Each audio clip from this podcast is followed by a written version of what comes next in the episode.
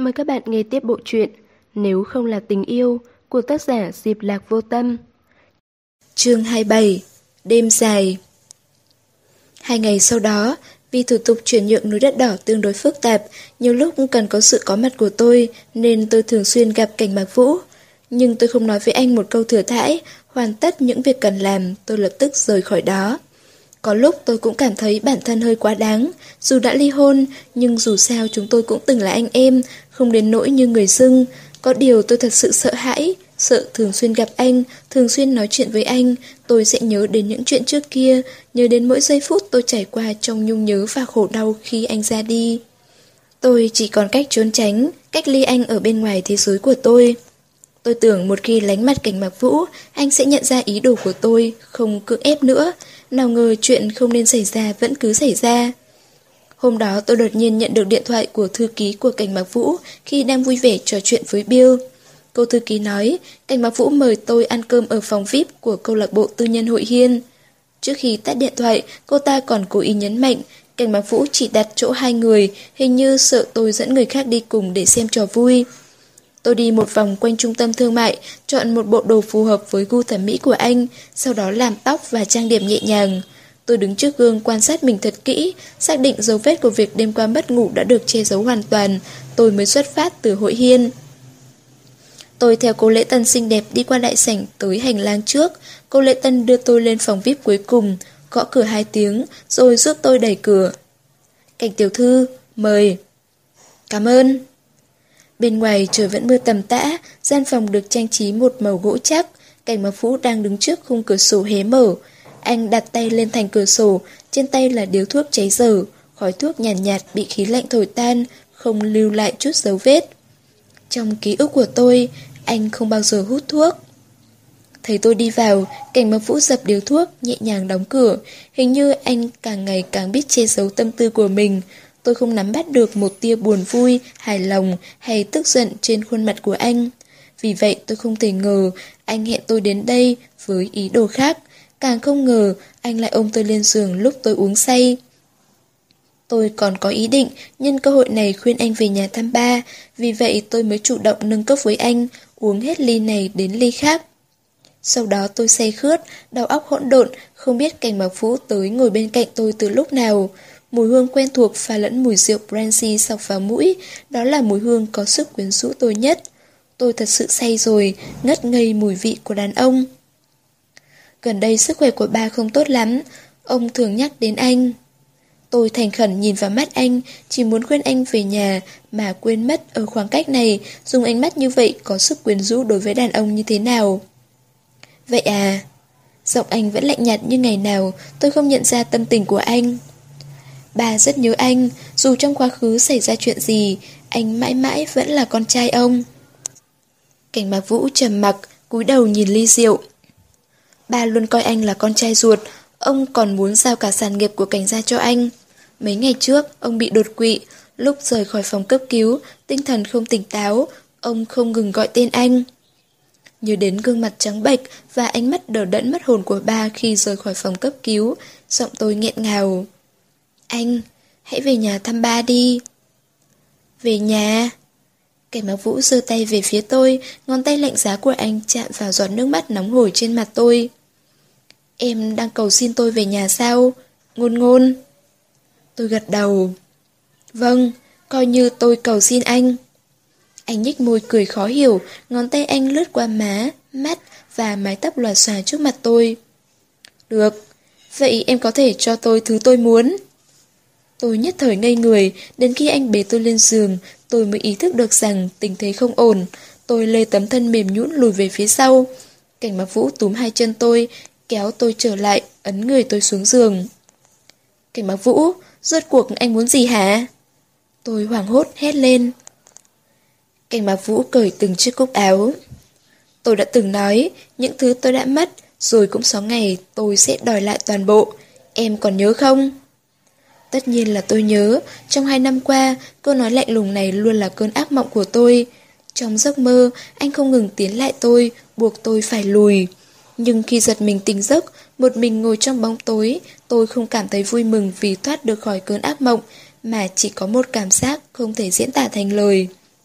Có lẽ vì thường xuyên nghe câu này trong cơn ác mộng hoặc giả chất cồn làm tê liệt sự sợ hãi của tôi, tôi vô cùng bình tĩnh. Tôi nhớ, tôi nhớ rất nhiều chuyện. Tôi nhớ đến chuyện anh bảo chú Mã đưa hứa tiểu lạc đi, tôi còn nhớ bác sĩ điều trị, bảo tôi cố gắng đừng để tâm trạng xúc động.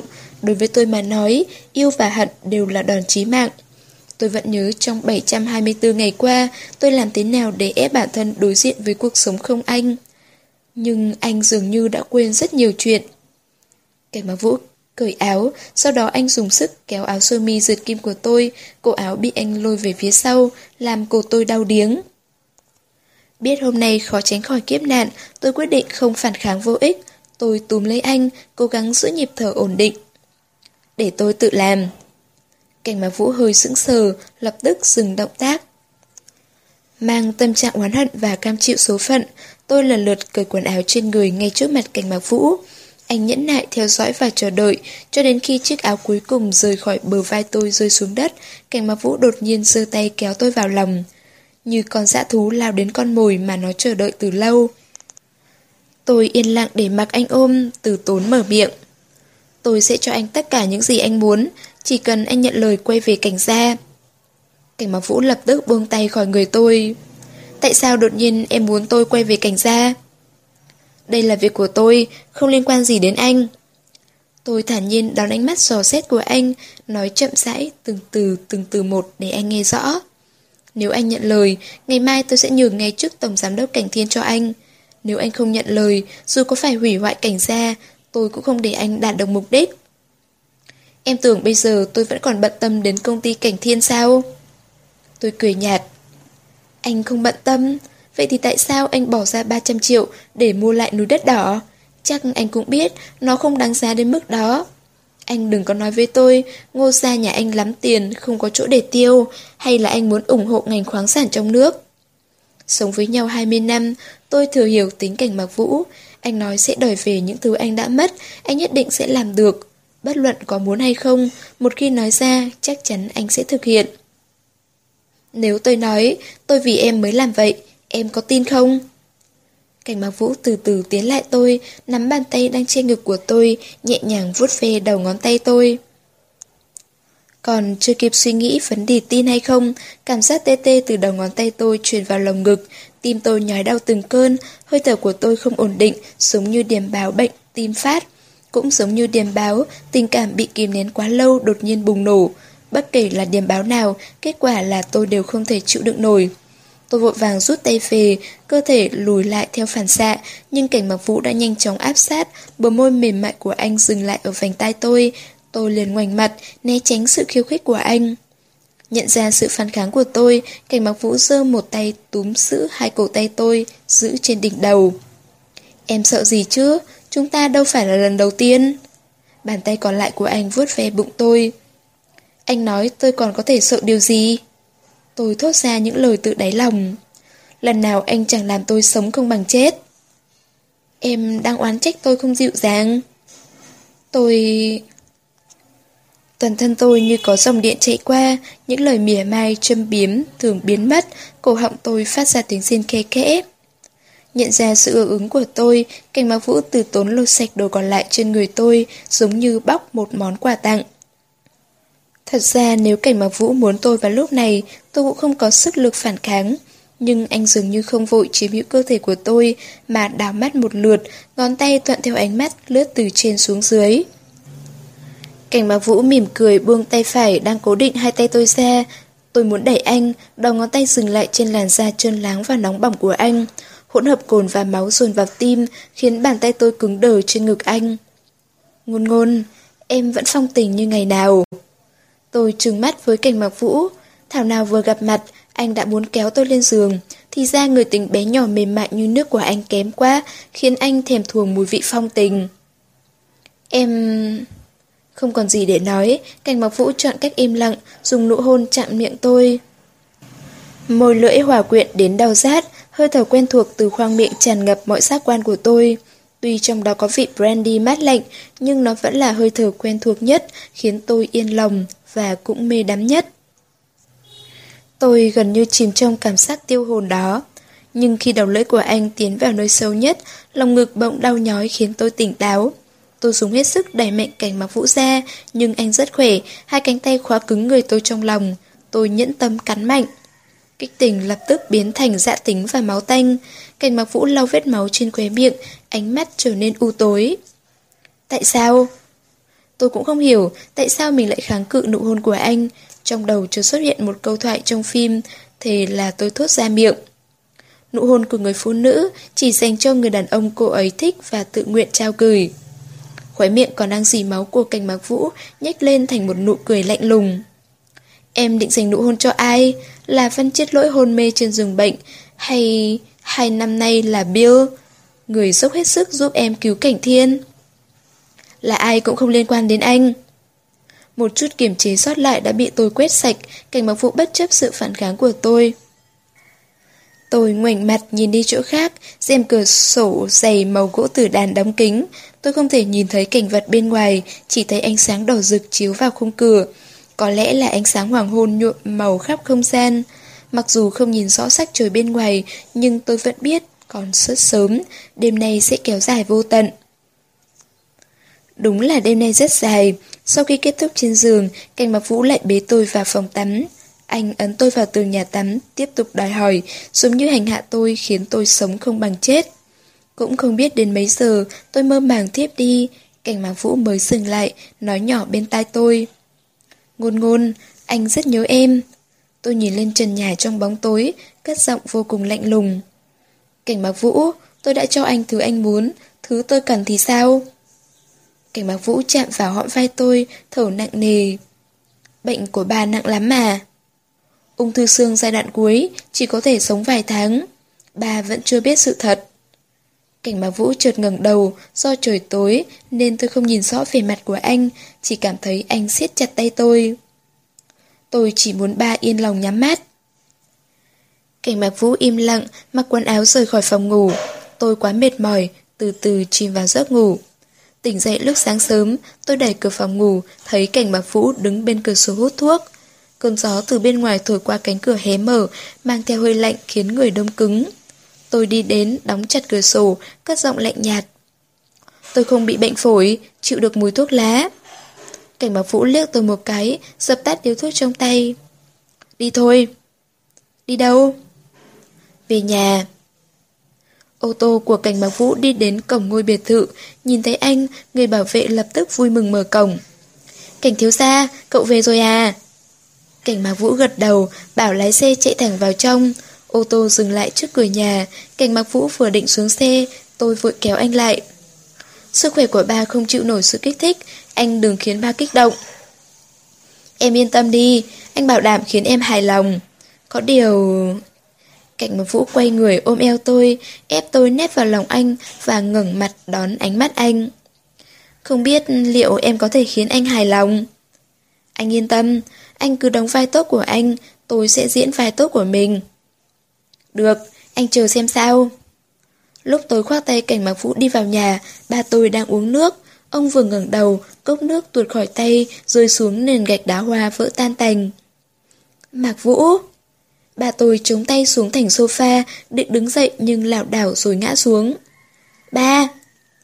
Tôi còn chưa kịp lao tới, cảnh mặc vũ đã nhanh hơn một bước, chạy lại đỡ lấy thân hình không còn cao lớn và tráng kiện như ngày nào của ba. Ba! Một tiếng gọi khiến người cha cả đời mạnh mẽ của tôi giàn ruộng nước mắt, ông giơ ngón tay run run sờ mặt cảnh Mạc Vũ. Mạc Vũ, là anh thật sao? Anh về rồi à? Ba, con xin lỗi, con trở về quá muộn. Bà tôi gật đầu. Đúng vậy, anh nên trở về sớm hơn, ngôn ngôn vẫn luôn đợi anh. Bà quay đầu nhìn tôi, tôi không thể kiềm chế nụ cười giễu cợt. Bà tôi luôn tưởng tôi đang đợi cảnh mặc vũ. Kỳ thực, kể từ khi quyết định buông tay, tôi đã để anh đi khỏi cuộc đời mình. Tôi không nói một câu, nửa ngồi nửa quỳ trên mặt đất, nhặt mảnh thủy tinh vỡ. Có một số chuyện, một số thứ giống như cốc nước. Một khi đã vỡ tan tành thì không có cách nào bù đắp, cũng không thể hàn gắn như cũ. Ba tôi nhìn cảnh mạc vũ, khóe mắt ngân ngấn nước. Đây chính là con trai ông, người con trai ông nuôi 25 năm và đối xử như con trai ruột. Đến bây giờ tôi thật sự không biết tình cha con giữa họ có bao nhiêu yêu thương, bao nhiêu căm hận, bao nhiêu hối hận, bao nhiêu oán trách. Nhưng tôi có thể nhận ra, trong khóe mắt già nua của ba tôi, nỗi nhớ nhung càng lúc càng ra diết. Bất kể quá khứ xảy ra chuyện gì, tình yêu của người cha dành cho con trai cũng không thay đổi. Chương 28 Đóng kịch Cảnh bạc vũ ngồi xổm xuống cạnh tôi, kéo tay tôi, ngón tay anh dịu dàng, giọng nói của anh còn dịu dàng hơn. Để anh, cẩn thận kẻo tay em bị thương đấy. Không cần. Tôi vô thức rụt tay về, vừa ngẩng đầu lên liền bắt gặp ánh mắt vui mừng của ba. Tôi đánh nuốt nửa câu nói sau cùng, nở nụ cười dịu dàng với cảnh bạc vũ. Ờ, anh cũng cẩn thận đấy. Nhặt xong mảnh thủy tinh vỡ, cảnh mặc vũ lại rót một cốc nước đặt vào tay ba tôi, đỡ bàn tay run run của ông để ông uống vài ngụm, thể hiện tốt vài diễn, một người con trai hiếu thảo. Tôi thậm chí có cảm giác những chuyện xảy ra trong quá khứ chỉ là mơ, chúng tôi chưa từng kết hôn, hứa tiểu nặc và văn chết lỗi chưa từng xuất hiện, cũng không có ngô gia. Anh vẫn là cảnh mặc vũ, cậu con trai ngoan của ba tôi và là người anh trai yêu thương tôi nhất. Mạc Vũ Giọng ba tôi rất nhẹ nhưng chứa tan tình cảm. Hai năm qua anh sống ở Ngô Gia có tốt không? Tốt ạ. Cảnh Mạc Vũ đến bên tôi, một bàn tay anh đan vào năm đầu ngón tay của tôi. Chỉ là gặp hoàn cảnh mới nên có nhiều thứ con cần phải thích ứng. Ba nghe nói, nhân sự của Ngô Gia hai năm nay có biến động lớn. Ba tôi hỏi dò. Việc biến động nhân sự ở Tổng công ty Ngô Thị được coi là một cuộc tẩy bài về quyền lực kinh thiên động địa. Nhiều người biết rõ nội tình nói, Ngô Cẩm Mân muốn đưa con trai ruột vào Ngô Thị nhưng bị không ít nguyên lão phản đối, dẫn đến nội bộ bất hòa. Cũng có người tiết lộ lần này Ngô Cẩm Mân bằng mọi giá thay đổi nhân sự nhằm mục đích xóa bỏ thế lực của em trai ở Ngô Thị. Củng cố địa vị của con trai ruột, chân tướng sự việc thế nào chỉ có người của Ngô Gia biết rõ. Chỉ là điều chỉnh nhân sự cho hợp lý hơn, bây giờ tình hình đã ổn định. Mấy dự án quan trọng của Ngô Thị đều giao cho con phụ trách. Thế thì tốt quá. Ba tôi vui vẻ gật đầu. Nhận ra cảnh Mạc Vũ không muốn nhắc tới chuyện này, ông cũng không hỏi nhiều mà chuyển sang đề tài khác. Lần này anh về thành phố A là để bàn công chuyện à? Cảnh Mạc Vũ mỉm cười. Dưới cái nhìn chăm chú của ba tôi, anh cố ý ôm bờ vai cứng ngắc của tôi, quay sang tôi, ánh mắt nhu tình như nước, khiến lòng bàn tay tôi đổ mồ hôi lạnh. Sợ anh nói ra câu gì đó chấn động lòng người, tôi vội vàng trả lời thay anh. Nghe nói ba bị ốm, nên anh ấy về đây thăm ba. Thăm ba? Vâng ạ. Bắt gặp ánh mắt ra hiệu của tôi, cảnh bác Vũ tiếp lời. Vài ngày trước đọc tin tức Cảnh Thiên bán đấu giá núi đất đỏ trên báo chí, còn mới biết ba bị bệnh, Cảnh Thiên cũng gặp khó khăn về tài chính. Dù thế nào, ba và ngôn ngôn cũng là người thân của con, làm sao con có thể khoanh tay đứng nhìn. Vừa nói, cảnh mặc vũ vừa rút từ túi ra một tập tài liệu liên quan đến quyền khai thác núi đất đỏ, đặt vào tay ba tôi. Con đã mua lại quyền khai thác núi đất đỏ, đây là tài sản của cảnh gia chúng ta, con tuyệt đối không để nó rơi vào tay người khác. Mạc Vũ Nhìn tập tài liệu trong tay, mắt ba tôi lại ươn ướt. Bà thật không ngờ, ba đã gây ra nhiều chuyện như vậy, mà anh còn... Cảnh Mạc Vũ im lặng một lúc mới mở miệng. Ba, Bác không làm sai điều gì, con đã âm thầm điều tra kẻ đứng sau chỉ đạo vụ bắt cóc con năm đó. Đó là chú hai của con. Người ra lệnh cho kẻ bắt cóc giết con tin cũng là chú ấy. Nếu năm đó ba trả lại cho ngô gia, chắc con cũng không thể sống đến ngày hôm nay. Ba tôi kinh ngạc nhìn gương mặt bình tĩnh của cảnh mặc vũ như không tin lời anh nói. Nếu hai năm trước nghe sự thật này, có lẽ tôi cũng không thể tin tiền bạc và quyền lực có thể hủy hoại nhân tính tới mức đó. Nhưng bây giờ tôi đã gặp quá nhiều điều vô tình và vô nghĩa trong giới làm ăn. Đối với chuyện tranh quyền đoạt thế, kẻ thắng làm vua như vậy, tôi chỉ cảm thấy tê tái cõi lòng. Cũng lĩnh hội một cách sâu sắc tại sao cảnh mà Vũ hiện tại còn lạnh lùng và thâm hiểm hơn hai năm trước. Cảnh mà Vũ nói tiếp. Con xin lỗi, con không nên trách ba, càng không nên rời xa ba và ngôn ngôn. Ba, con muốn quay về cảnh gia. Một dự cảm chẳng lành rội vào lòng tôi, toàn thân tôi run rẩy. Tôi muốn nhích xa người cảnh mặc vũ, nhưng anh ôm tôi chặt hơn. Con muốn tái hôn với ngôn ngôn. Tái hôn? Tôi hoàn toàn sừng sốt. Tại sao cảnh mặc vũ muốn tái hôn? Là vì anh muốn đoạt lại quyền kế thừa cảnh thiên, đoạt lại những thứ anh đã mất. Hay vì muốn diễn tốt vai người con trai hiếu thảo? Hoặc giả anh muốn trả thù vì tôi đã phản bội anh đến với văn chết lỗi, anh có thể dùng thủ đoạn tốt hơn để đạt mục đích. Tại sao anh lại lựa chọn tái hôn với tôi? Trong đầu tôi vụt ra hình ảnh xảy ra tối qua. Cảnh báo Vũ ôm tôi từ phía sau, hôn lên cổ tôi nói nhỏ. Anh rất nhớ em. Lẽ nào anh vẫn còn quyến luyến tôi? Ý nghĩ này vừa xuất hiện, đầu ngón tay tôi lạnh buốt, một dòng máu trong người dồn về tim. Để bảo vệ quả tim đã bị anh làm tổn thương đến mức chức năng không còn hòa bình. Tôi nhớ một chuyên gia tim mạch nào đó, đến nay vẫn hôn mê bất tỉnh, từng nói. Con người trong lúc sợ hãi sẽ có phản ứng sinh lý này, mà loại phản ứng này sẽ trở thành áp lực lớn đối với quả tim. Tôi thật sự sợ hãi, sợ tất cả chỉ là lừa dối, giả tạo, sợ tôi đánh mất bản thân, lại một lần nữa rơi vào bước đường cùng khi yêu anh. Hai đứa muốn tái hôn. Bà mừng rỡ nhìn tôi, chờ đợi câu trả lời từ tôi. Tôi vừa định phản đối, cảnh mạc vũ đã cướp lời. Vâng ạ, ngôn ngôn đã đồng ý tái hôn với con. Nghe câu nói này, gương mặt ba tôi không che giấu nổi niềm vui, nhưng trong niềm vui vẫn bộc lộ sự lo lắng bất an. Làm sao cảnh bác vũ không nhận ra nỗi lo lắng của ba tôi? Anh lập tức mở miệng. Ba, trước đây con không hiểu rõ tình cảm của mình, khiến ngôn ngôn bị tổn thương. Hai năm nay, con đã nghĩ thông suốt nhiều điều. Ngôn ngôn nói đúng, cuộc hôn nhân của chúng con quá vội vàng, con không nhận ra rõ tình cảm của mình. Chỉ vì trách nhiệm mới quyết tâm sống cùng cô ấy cả đời. Con cố gắng làm một người chồng tốt, con cho rằng những chuyện nên làm con đều làm cả rồi. Nhưng con không biết ngôn ngôn thật sự cần điều gì để cô ấy càng ngày càng hiểu lầm con. Ba, con thật sự yêu ngôn ngôn, con không muốn mất cô ấy. Tôi biết rõ lời nói này chỉ là giả dối, nhưng nhìn giọt nước mắt cảm động trong khuế mắt của ba tôi, bàn tay già nô của ông run run khi cầm cổ tay tôi. Tôi thật sự không muốn vạch trần lời nói dối của anh. Chỉ cần ba tôi yên lòng, bất kể mục đích sự thật của cảnh mạc vũ là gì, bất kể kết quả như thế nào, tôi cũng bằng lòng cùng anh diễn tiếp màn kịch này. Trò chuyện với cảnh mạc vũ một lúc, ba tôi hơi mệt nên anh dỗ ông về phòng đi ngủ. Gương mặt ông trong giấc ngủ đã có vẻ an lòng. Tôi đắp chăn cho ba rồi rời khỏi phòng. Không có mặt ba, tôi liền thu lại nụ cười giả tạo, lô điện thoại gọi về công ty. Tôi hỏi xem trợ lý Bill có ý kiến gì về hợp đồng mới. Người trợ lý nói, Bill vẫn còn lấn cấn một điều khoản, muốn hẹn tôi gặp để bàn kỹ. Ờ, tôi biết rồi. Nghĩ đến chuyện phải chơi trò vòng vo với Bill, người rõ ràng có ý đồ khác, tôi bực bội cau mày. Đã định thời gian và địa điểm chưa? Tối nay. Người trợ lý ngập ngừng một lát, rồi mới nói địa điểm.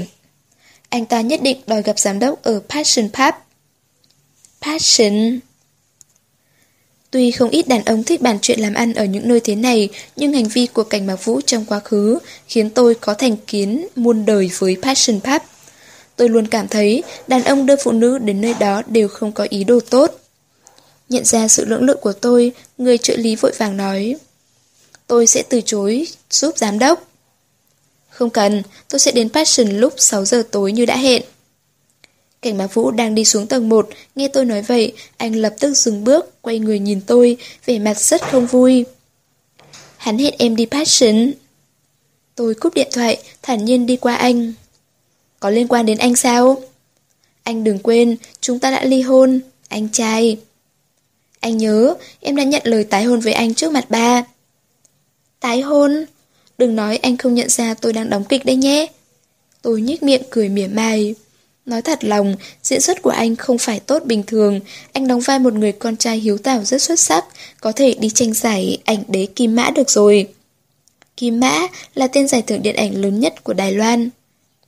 Nếu anh nói, anh không phải đóng kịch. Nếu tối qua, anh không ép tôi lên giường cùng anh, có lẽ tôi sẽ tin những lời anh nói. Nhưng bây giờ, tôi chỉ nhướng mày nở nụ cười rạng rỡ. Anh trai, anh đừng đóng kịch trước mặt tôi nữa, anh có thể lừa ba, chứ không lừa nổi tôi đâu. Vậy sao?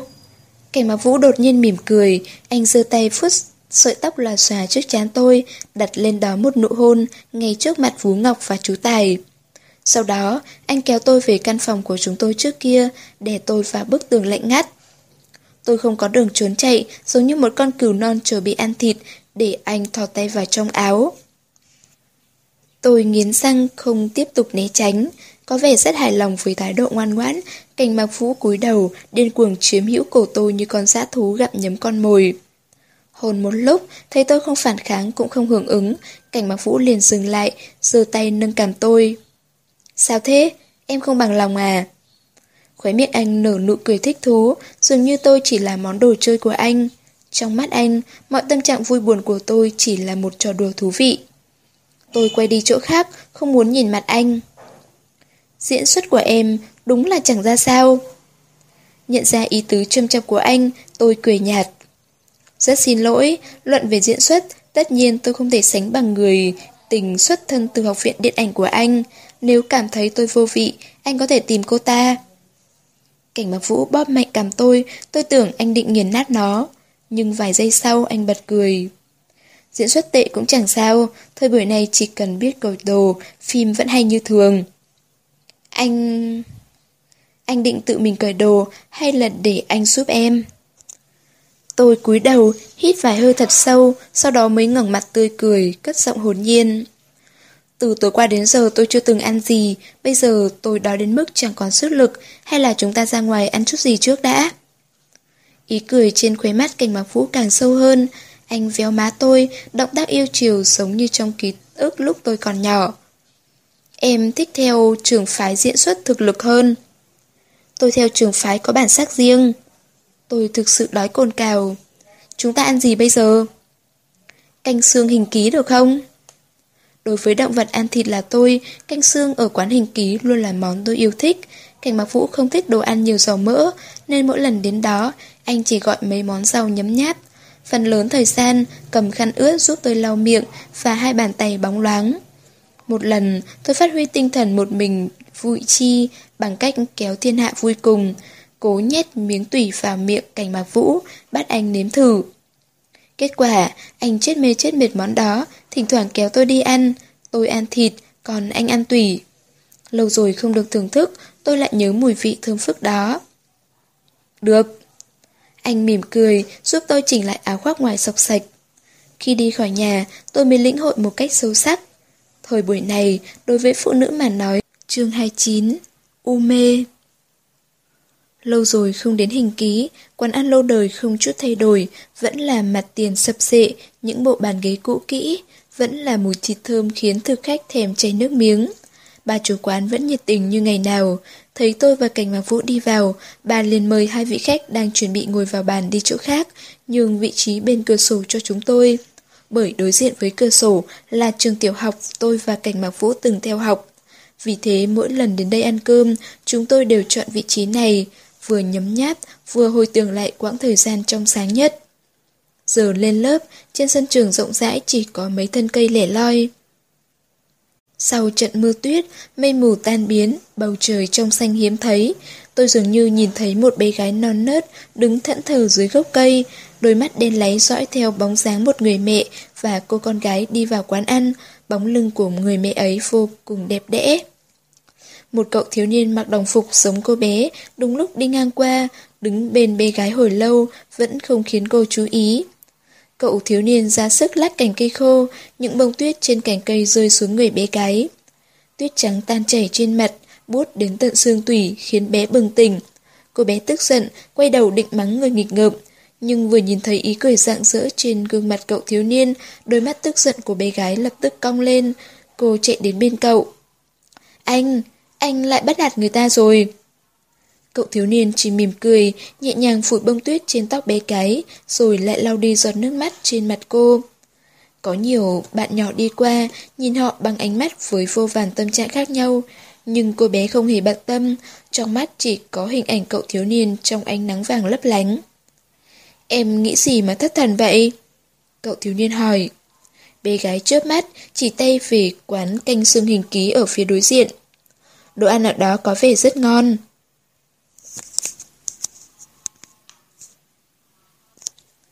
Tôi ra sức chớp chớp đôi mắt khô mỏi mới phát hiện hàng cây nhỏ trên sân trường đã trở thành cây đại thụ. Dưới bóng cây cũng không có cậu thiếu niên tắm trong ánh nắng vàng mà chỉ có sân trường vắng lặng. Nếu có thể vượt qua không gian và thời gian, tôi rất muốn quay về quá khứ, nói với tôi lúc đó. Hạnh phúc thật sự là cả cuộc đời này làm người em gái, được anh nâng niu trong tay. Kiên trì tình cảm thuộc về mình thì gọi là cố chấp, kiên trì tình cảm vốn không thuộc về mình gọi là u mê. Cuối cùng sẽ khiến bản thân bị tổn thương và làm đối phương tổn thương hơn. Cũng không biết tôi thất thần bao lâu, lúc bừng tỉnh, trước mặt đã bày đũa, bao tay ni lông, cốc trà nóng bốc khói, là loại trà thiết quan âm có tác dụng giảm béo mà tôi thích nhất. Tôi cầm cốc trà lắc lắc, mùi hương dịu dịu bay vào mũi. Trái tim tôi đã kích thích đến co thắt, nếu uống cốc trà này, không biết nhịp tim còn đập loạn đến mức nào. Đúng lúc nhân viên phục vụ đi qua, tôi gọi anh ta. Phiền anh đổi cho tôi cốc nước lọc. Cảnh mạc vũ liếc tôi một cái, có lẽ anh tưởng tôi cố tình trà đạp tâm ý của anh, nhưng anh không hỏi, tôi cũng không giải thích. Một đĩa xương thơm lừng được đưa lên, vì đói đến mức sắp tắt thở, tôi lập tức chọn miếng to nhất, nhét đầy miệng. Mùi vị của món ăn rõ ràng không thay đổi, nhưng miếng thịt thơm và béo ngậy không kích thích cảm giác thèm ăn của tôi. Tôi miễn cưỡng ăn vài miếng, cảm giác hơi buồn nôn. Cố thêm vài miếng nữa, tôi thật sự không nuốt trôi. Hóa ra thời gian có thể thay đổi nhiều thứ, bao gồm cả sở thích. Thấy tôi bỏ miếng xương mới gặm một nửa, chuyển sang ăn rau, cảnh mặc vũ không kìm được hỏi. Em sao thế? Canh xương hôm nay không ngon à? Không phải, là sở thích của tôi đã thay đổi. Có những lời nói, biết rõ sẽ làm tổn thương người khác, nhưng tôi vẫn muốn nói với anh. Tôi không muốn thấy phản ứng của anh. Quay mặt về sân trường phía đối diện. Bây giờ tôi chỉ thích ăn đồ nhạt, thích nước lọc không mùi vị, thích mùi thuốc khử trùng trong phòng bệnh. Chiếc cốc thủy tinh trong tay cảnh mạc vũ vỡ vụn, máu tươi trào ra từ lòng bàn tay anh, nhuộm đỏ cả mảnh vỡ thủy tinh. Anh... Thấy tôi vô cùng hoảng sợ, cảnh mạc vũ lập tức cuộn bàn tay để mặc những mảnh thủy tinh nhỏ găm sâu vào da thịt. Anh... Tôi hốt hoảng cỡ những ngón tay anh đang nắm chặt. Anh đang làm gì vậy? Cảnh mạc vũ nhếch mép cười lạnh lùng. Chẳng phải em thích mùi thuốc khử trùng hay sao? Đau quá hóa hận, tôi hét lên với anh. Nếu tôi thích mùi của nhà xác, có phải anh sẽ lập tức đi chết? Anh sẽ đưa tên văn chết lỗi vào đó trước. Tôi há miệng, nhưng không thể thốt ra bất cứ lời nào. Đứng ở một góc phòng khám bệnh, tôi tựa lưng vào tường, lặng lẽ theo dõi bác sĩ, gắp từng mảnh thủy tinh trong lòng bàn tay nhầy nhuộm máu của cảnh mạc vũ. Mỗi lần cái nhíp thọc sâu vào da thịt lại giống như đâm vào trái tim tôi vậy. Tôi không thể nhìn tiếp, ôm ngực rời khỏi phòng khám. Chống tay lên tường, tôi hít một hơi thật sâu, sọc vào mũi tôi đều là mùi thuốc khử trùng nồng nặc. Nếu mục đích của cạch mạc vũ là khiến tôi ghét mùi thuốc khử trùng, vậy thì anh đã rất thành công. Điện thoại di động đổ chuông vài lần tôi mới nghe thấy, tôi bực bội rút máy ra, là bác sĩ, chủ trị của Văn Chết Lỗi. Cảnh tiểu thư, người nhà của Văn Chết Lỗi đã đến bệnh viện làm thủ tục xuất viện. Xuất viện? Anh ấy tỉnh rồi à? Chưa tỉnh, người nhà cậu ấy nói chuyển sang bệnh viện khác chữa trị. Đó là bệnh viện tốt nhất thành phố, hơn nữa Văn Chết Lỗi còn nằm ở đó 2 năm, tình trạng của anh ta cũng chuyển biến rõ rệt. Tại sao lại chuyển viện? Điều này tôi cũng không rõ, tôi gọi điện thoại cho cô chỉ muốn thông báo cho cô biết, khi nào có thời gian, cô ấy tới bệnh viện quyết toán, nhận lại tiền đặt cọc còn thừa. Được, cảm ơn ông bác sĩ Lưu. Cúp điện thoại, tôi lập tức gọi cho dì Văn, nhưng bà tắt máy. Hai năm qua, tuy dì Văn vẫn lạnh nhạt với tôi, nhưng do không trả nổi khoản tiền chữa trị cao ngất, bà bất đắc dĩ chấp nhận để tôi thanh toán chi phí điều trị cho Văn chết lỗi. Bây giờ bệnh tình của Văn chết lỗi có chuyển biến tốt, tại sao đột nhiên bà lại chuyển viện, hơn nữa còn vội vàng không báo cho tôi biết. Lẽ nào có người ép bà, người ép dì Văn lúc này hình như chỉ có một mà thôi. Thế nào, mùi thuốc khử trùng có dễ ngửi không? Giọng cảnh báo vũ đột nhiên vang lên sau lưng tôi. Tôi lại hít vài hơi thật sâu để tâm trạng ổn định, quay lại nói. Văn chết lỗi chuyển viện rồi, anh có biết không? Sự trầm mặc của anh chứng thực suy đoán của tôi. Là anh ép gì Văn làm vậy? Anh không ép bà ta, anh chỉ sai người đưa cho bà ta một khoản tiền lớn để Văn chết lỗi có thể đến một bệnh viện tốt hơn. Hóa ra cảnh mạc vũ đã hoàn toàn thay đổi, giọng nói của anh cũng thay đổi, đến ánh mắt cũng trở nên nham hiểm. Tôi gần như không thể liên tưởng được người đàn ông trước mặt tôi với ba từ cảnh mạc vũ. Tại sao? Anh ấy đã hôn mê bất tỉnh, tại sao anh còn không tha cho anh ấy? Rốt cuộc thù hận sâu sắc đến mức nào mới khiến anh trở nên lạnh lùng như vậy? Bởi vì... Cảnh mạc vũ tiến gần lại tôi, cúi xuống gần mặt tôi, ánh mắt toát ra về chiếm hữu không giấu giếm. Anh không muốn em lại bị lợi dụng. Tôi còn giá trị lợi dụng sao? Ba bị bệnh nặng, cảnh thiên thì nợ nần chồng chất, tôi chỉ có hai bàn tay trắng, còn có gì đáng để người khác lợi dụng? Em còn có anh. Em còn có anh, bốn từ này làm rối loạn tâm trí của tôi, khiến tôi cảm giác bất lực khi rơi vào cơn ác mộng. Tôi vô thức lùi lại. Trước phản ứng của tôi, khóe miệng cảnh mà vũ nhích lên thành nụ cười chua xót. Trên đường về, đầu óc tôi từ đầu đến cuối là một mớ hỗn loạn, bên tai quanh quẩn câu nói của anh. Em còn có anh. Tôi tưởng lần này trở về, anh chỉ muốn lấy lại những thứ thuộc về anh, nhưng bây giờ xem ra tình hình không đơn giản như vậy. Tôi nghĩ mãi cũng không đoán ra ý đồ của anh, thậm chí đến lúc cảnh báo vũ dừng xe, xuống xe mở cửa cho tôi, tôi vẫn chưa định thần lại được. Xuống xe đi. Anh nhắc nhở. Tôi đưa mắt nhìn, phát hiện phía trước là bãi đỗ xe của Cảnh Thiên, càng cảm thấy hoang mang. Đây là... Nhận ra sự nghi hoặc của tôi, cảnh báo vũ cất giọng lãnh đạm. Chẳng phải em nói, hôm nay nhường lại trước tổng giám đốc cho anh. Tôi ngây người nhìn anh, tôi thật sự càng ngày càng không thể hiểu nổi người đàn ông đã cùng tôi trưởng thành. Chẳng phải anh nói anh không quan tâm sao? Nhưng anh cũng không nói anh không nhận. Ờ. Tôi cúi đầu nhìn đồng hồ. Bây giờ đã là 2 giờ chiều, chị E không kịp mở cuộc họp hội đồng quản trị. Vậy anh tới văn phòng em trước, em hãy giới thiệu sơ qua với anh tình hình hiện tại của Cảnh Thiên. Đối diện với bộ dạng hùng hổ dọa người của anh, tôi không còn cách nào phản bác, đành gật đầu. Được thôi. Cùng cảnh mạc vũ sóng đôi đi vào công ty, không cần nghĩ tôi cũng biết cảnh tượng này gây chấn động đến mức nào. Nhân viên có thâm niên 2 năm trở lên đều dừng công việc đang làm, kinh ngạc nhìn cảnh mạc vũ đi bên cạnh tôi. Tôi cố ý nện mạnh gót giày cao gót xuống nền nhà, bọn họ lập tức biết ý, quay trở lại công việc.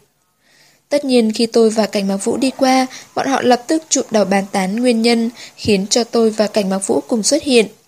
Vô tình lọt vào tay tôi chỉ là những lời suy đoán, phần lớn đám nhân viên ủng hộ tôi và Cảnh Mạc Vũ nối lại tình xưa. Cũng khó trách bọn họ hiểu nhầm, mối thù hận mối thù mới hận cũ giữa tôi và Cảnh Mạc Vũ đến ba tôi còn không rõ, huống hồ là người ngoài. Hành lang dài dằng dặc, cuối cùng cũng đến điểm dừng. Lúc chúng tôi đi qua văn phòng cùng trợ lý Kim, đúng lúc anh ta đẩy cửa đi ra ngoài. Là người trưởng thành, tính cách điềm đạm, trợ lý Kim rõ ràng bình tĩnh hơn những người khác. Thấy cảnh mạc vũ, anh ta chỉ hơi kinh ngạc, sau đó cúi đầu thay lời chào. Tiếp theo anh ta ngập ngừng hỏi tôi... Giám đốc, cuộc họp tối nay... Không sao, tôi sẽ đến đúng hẹn. Tôi nói... Anh hãy sắp xếp tài liệu dự án thời gian gần đây rồi mang tới văn phòng tôi. Được ạ, nửa tiếng sau tôi sẽ đưa đến văn phòng giám đốc. Được. Không biết có phải ảo giác của tôi hay không, lúc đi qua trợ lý Kim, tôi như nhìn thấy anh ta chăm chú quan sát sắc mặt của cảnh mạc vũ chương 30 Dị mộng Cả buổi chiều, Cảnh mà Vũ độc chiếm vị trí của tôi, nghiên cứu hồ sơ dự án của công ty Cảnh Thiên thời gian gần đây, đặc biệt là hợp đồng vụ đầu tư của Bill. Anh xem rất tỉ mỉ, gần như nghiền ngẫm từng câu từng chữ, lông mày nhíu lại. Vốn có thái độ nghiêm túc với dự án này, tôi lặng lẽ rót đầy ly cà phê của anh, nhân tiện lướt trang tài liệu anh đang tập trung nghiên cứu. Đó chính là vấn đề mạng lưới tiêu thụ và thiết bị khai thác dầu thô, loại hình mới mà tôi và Bill mãi vẫn không thể đi đến thống nhất. Hy vọng ừ, công ty DMS của anh ta toàn quyền tiêu thụ, đồng thời sẽ nhượng mức lợi nhuận ký hợp đồng cho Cảnh Thiên. Còn tôi kiên quyết sự ý định để Cảnh Thiên phụ trách thị trường. Cảnh Bằng Vũ theo thói quen cầm tách cà phê nhấp một ngụm, anh hơi ngây người, ngẩng đầu nhìn tôi. Tôi thừa dịp hỏi ý kiến của anh. Anh xem tôi có nên nhượng bộ. Thật ra trong hơn một năm qua, tôi đã cố gắng mở rộng thị trường, đầu tư không ít tiền, nhưng vẫn không nhận được đơn đặt hàng. Anh cũng biết đấy, thị trường ngành dầu khí có hạn, cạnh tranh vô cùng khốc liệt, mà toàn là cạnh tranh không lành mạnh. Nói trắng ra, chẳng ai xem mặt hàng của bạn có tốt hay không, mà chỉ xem quan hệ của bạn có cứng không. Vậy tại sao em lại từ chối để GMS làm đại diện tiêu thụ? Tôi không muốn Cảnh Thiên trở thành công xưởng làm thuê của doanh nghiệp nước ngoài. Tôi không nói với Cảnh Mạc Vũ, nguyên nhân chủ yếu nhất là vì dự án này do anh khởi xướng 2 năm trước. Đối với tôi, từ đầu đến cuối anh mới là chủ nhân của nó. Nếu là anh, anh có nhượng quyền tiêu thụ? Anh sẽ nhường. Cảnh Thiên không có thực lực phát triển thị trường tiêu thụ loại sản phẩm này. Có điều anh sẽ không ký hợp đồng hợp tác. Cảnh Mạc Vũ tiện tay ném tập tài liệu vào thùng rác. Bởi vì DMS không có thành ý hợp tác với Cảnh Thiên, bọn họ một lòng muốn độc chiếm thị trường. Làm sao tôi không biết ý đồ của bọn họ, nhưng ngoài DMS không còn công ty nào chịu bỏ vốn đầu tư vào dự án mạo hiểm này. Bọn họ là nhà đầu tư duy nhất chịu bỏ tiền. Nếu Ngô Thị có ý đầu tư thì sao? Ngô Thị... Cảnh Mạc Vũ vốn đầu tư vào dự án. Phản ứng đầu tiên của tôi là nghi ngờ ý đồ của anh. Anh đã mua quyền khai thác núi đất đỏ, dự án này là canh bạc cuối cùng của tôi. Một khi để anh ngồi vào vị trí giám đốc của Cảnh Thiên, lại để Ngô Thị rót vốn đầu tư, anh sẽ càng dễ dàng nuốt chọn dự án. Đến lúc đó, Cảnh Thiên còn lại thứ gì? Một cái vỏ rỗng cánh món nợ lớn mà thôi. 51% cổ phần trong tay ba tôi, chỉ e cũng trở thành hư vô. Nghĩ đến đây, sống lưng tôi toát mồ hôi lạnh. Không sai. Cảnh mặc vũ xoay chiếc ghế, giơ tay kéo tôi vào lòng. Anh cất giọng mờ ám bên tai tôi. Đêm nay, em có nên đổi đối tượng đàm phán thành anh không nhỉ? Trong đầu tôi vụt qua hình ảnh nóng bỏng ở Passion hơn 2 năm trước. Tôi kiên định lắc đầu. Không, tôi tuyệt đối không hợp tác với anh. Giọng anh lạnh hẳn. Tại sao? Bill cùng lắm là muốn thôn tính dự án, còn anh, anh sẽ nuốt trọn cảnh thiên. Tôi ngừng một giây. Và cả tôi nữa. Cảnh Mạc Vũ không hề tỏ ra phiền não vì bị tôi vạch trần tâm tư, ngược lại anh còn mỉm cười, đặt bàn tay không bị thương lên eo tôi, nhẹ nhàng vuốt ve. Cảnh thiên sớm muộn cũng là của anh, em sớm muộn cũng thuộc về anh. Ngón tay anh dừng lại ở nơi nhạy cảm, tôi dùng mình, hoảng hốt nhảy ra khỏi người anh. Vì quá dùng sức, tôi suýt ngã sõng nhoài, phải lùi lại vài bước mới đứng vững. Không, không thể nào. Tôi hùng hổ nói với anh. Anh sẽ chẳng giành được thứ gì hết. Miệng nói vậy, nhưng trong lòng tôi biết rõ, chỉ cần có tiền, thế giới này chẳng có gì là không thể, chẳng thứ gì không giành được. Trạng vạng, sắp đến giờ hẹn với Bill, tôi thay bộ đồ công sở tương đối mô phạm, rồi quay sang cảnh Mạc Vũ. Tôi phải đi gặp Bill. Tôi không còn nhiều thời gian, tối nay tôi nhất định phải đạt được thỏa thuận với Bill. Tôi phải nhanh chóng ký kết hợp đồng, nhân lúc tôi còn có thể chống đỡ. Mặc dù không thể ngăn cản cảnh Mạc Vũ thôn tính cảnh thiên, nhưng nếu có sự ủng hộ của Bill, ít nhất tôi cũng có cơ hội giành phần thắng. Tôi tưởng cảnh Mạc Vũ sẽ nhận ra tâm tư của tôi mà ngăn lại. Tôi đã nghĩ đến cách đối sách, thậm chí bảo chú Tài giúp tôi giải quyết bằng vũ lực. Ai ngờ, cảnh Mạc Vũ không nhất không ngăn cản, mà còn nói Anh đi cùng em. Tôi thấy hơi do dự, anh cất giọng lãnh đạm. Em cũng biết, ở một nơi như Passion, cho dù em bị cưỡng bức trong phòng, cũng không có ai vào cứu em. Điều này thì tôi đã được lĩnh giáo, nhưng ngộ nhớ anh muốn phá hoại việc hợp tác giữa tôi và Bill thì sao? Cảnh mà Vũ nhanh chóng đọc ra suy nghĩ của tôi. Em yên tâm đi, anh sẽ không ngăn cản vụ hợp tác của em, làm những chuyện ảnh hưởng đến thân phận của mình. Ngẫm đi nghĩ lại, những lời anh nói cũng có lý. Bây giờ anh là thái tử của ngô thị, mang bộ mặt của ngô gia. Anh tuyệt đối không nói những lời thất thố trước mặt người đại diện khu vực Trung Quốc của DMS. Hơn nữa tôi biết Bill thật lòng muốn hợp tác với Cảnh Thiên. Anh ta sẽ không vì phá hoại của Cảnh Mạc Vũ mà bỏ cuộc. Tôi cầm áo khoác đưa cho anh. Chúng ta đi thôi. Hai năm không đến Passion Pub, nơi này vẫn không thay đổi nhiều, vẫn phô trương ánh đèn và âm thanh kích tình. Đi nhanh trên hành lang dài, tôi đến phòng VIP mà Bill đặt trước, đẩy cửa bước vào. Bill đã chờ sẵn trong phòng, thư thái cầm ly rượu, thưởng thức bản nhạc giao hưởng. Nói thật lòng, Bill là người đàn ông Mỹ hấp dẫn, với mái tóc ngắn màu nâu, sống mũi cao như tượng đá, thân hình cao lớn, thể hiện vẻ đẹp của đàn ông ngoại quốc. Đáng tiếc đôi mắt màu xanh lam của anh ta chứa đầy dục vọng không thể che giấu. Anh ta luôn nhìn tôi bằng ánh mắt nóng bỏng. Thấy tôi đẩy cửa, thân hình cao lớn nhanh như cắt xông đến trước mặt tôi, đồng thời tặng tôi quà gặp mặt truyền thống của Mỹ, đó là vòng tay ôm nồng nhiệt. Tuy ôm nhau là phép xã giao của người Vĩ, nhưng anh ta hơi siết chặt. Tôi dùng sức cũng không thoát ra khỏi vòng tay của anh ta, đành giả bộ nhiệt tình ôm lại, cố sức chịu đựng mùi nước hoa hồng sọc vào mũi, lên tiếng chào hỏi. Hi, Bill. Tiếng động ở cửa có vẻ hơi mạnh, không cần nhìn tôi cũng biết là cảnh mạc vũ. Bill, tôi muốn giới thiệu với anh. Tôi thừa dịp đẩy người Bill, chỉ tay về phía cảnh mạc vũ đang đứng ở cửa. Đây là... Vincent. Bill hưng phấn reo lên rồi lập tức chạy tới ôm cảnh mạc vũ. Sau đó anh ta xúc động hỏi cảnh mạc vũ đến Trung Quốc từ lúc nào, tại sao lại ở đây. Xem ra mối quan hệ giữa hai người đàn ông không phải thân thiết bình thường. Cảnh mạc vũ trả lời bằng tiếng Anh. Vừa rồi nghe ngôn ngôn nói, hẹn anh bàn bạc học đồng, tôi đi cùng cô ấy, đương nhiên để giúp cô ấy đàm phán. Tuy là người Mỹ, nhưng Bill đã làm việc ở Trung Quốc nhiều năm, anh ta hiểu phép xã giao của người Trung Quốc. Nếu Vincent đã ra mặt, mọi việc sẽ dễ giải quyết thôi. Cảm ơn anh. Cảnh mặc vũ vỗ vai anh ta, kéo tay tôi ngồi xuống chiếc sofa đối diện. Bill rót đầy hai ly rượu vang cho chúng tôi, anh ta cùng cảnh mạc vũ nâng ly, trò chuyện về tình hình gần đây của hai người một lúc, mới chợt nhớ ra sự tồn tại của tôi. Này, Vincent, cậu và cảnh tiểu thư có quan hệ gì vậy? Cô ấy là... Tôi là em gái của anh ấy. Tôi thay lời cảnh mạc vũ trả lời. Em cái Chẳng phải cậu họ ngô sao? Cảnh mạc vũ nâng ly rượu nhấp một ngụm, nụ cười trên khóe miệng đầy ẩn ý. Bill chợt ngộ ra. À, tôi hiểu rồi. Vincent, em gái anh xinh đẹp và đáng yêu thật đấy. Ánh mắt anh ta lại vụt qua tia dục vọng. Có thể ở nước Mỹ, đây là một lời tán dương bình thường, nhưng tôi không quen nổi. Đúng vậy. Cảnh mặc vũ mỉm cười nhìn tôi, vòng tay qua eo tôi, bờ môi chạm vào tóc mai của tôi. Tôi luôn yêu cô ấy.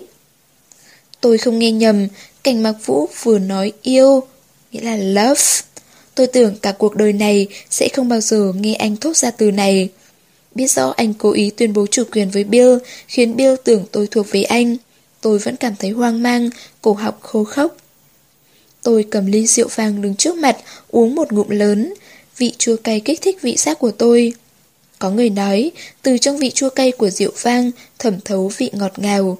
Đó chính là mùi vị của tình yêu. Tôi chưa từng thử qua, không biết do rượu tôi vừa uống chẳng phải hàng cực phẩm hay do tôi không biết cách thưởng thức.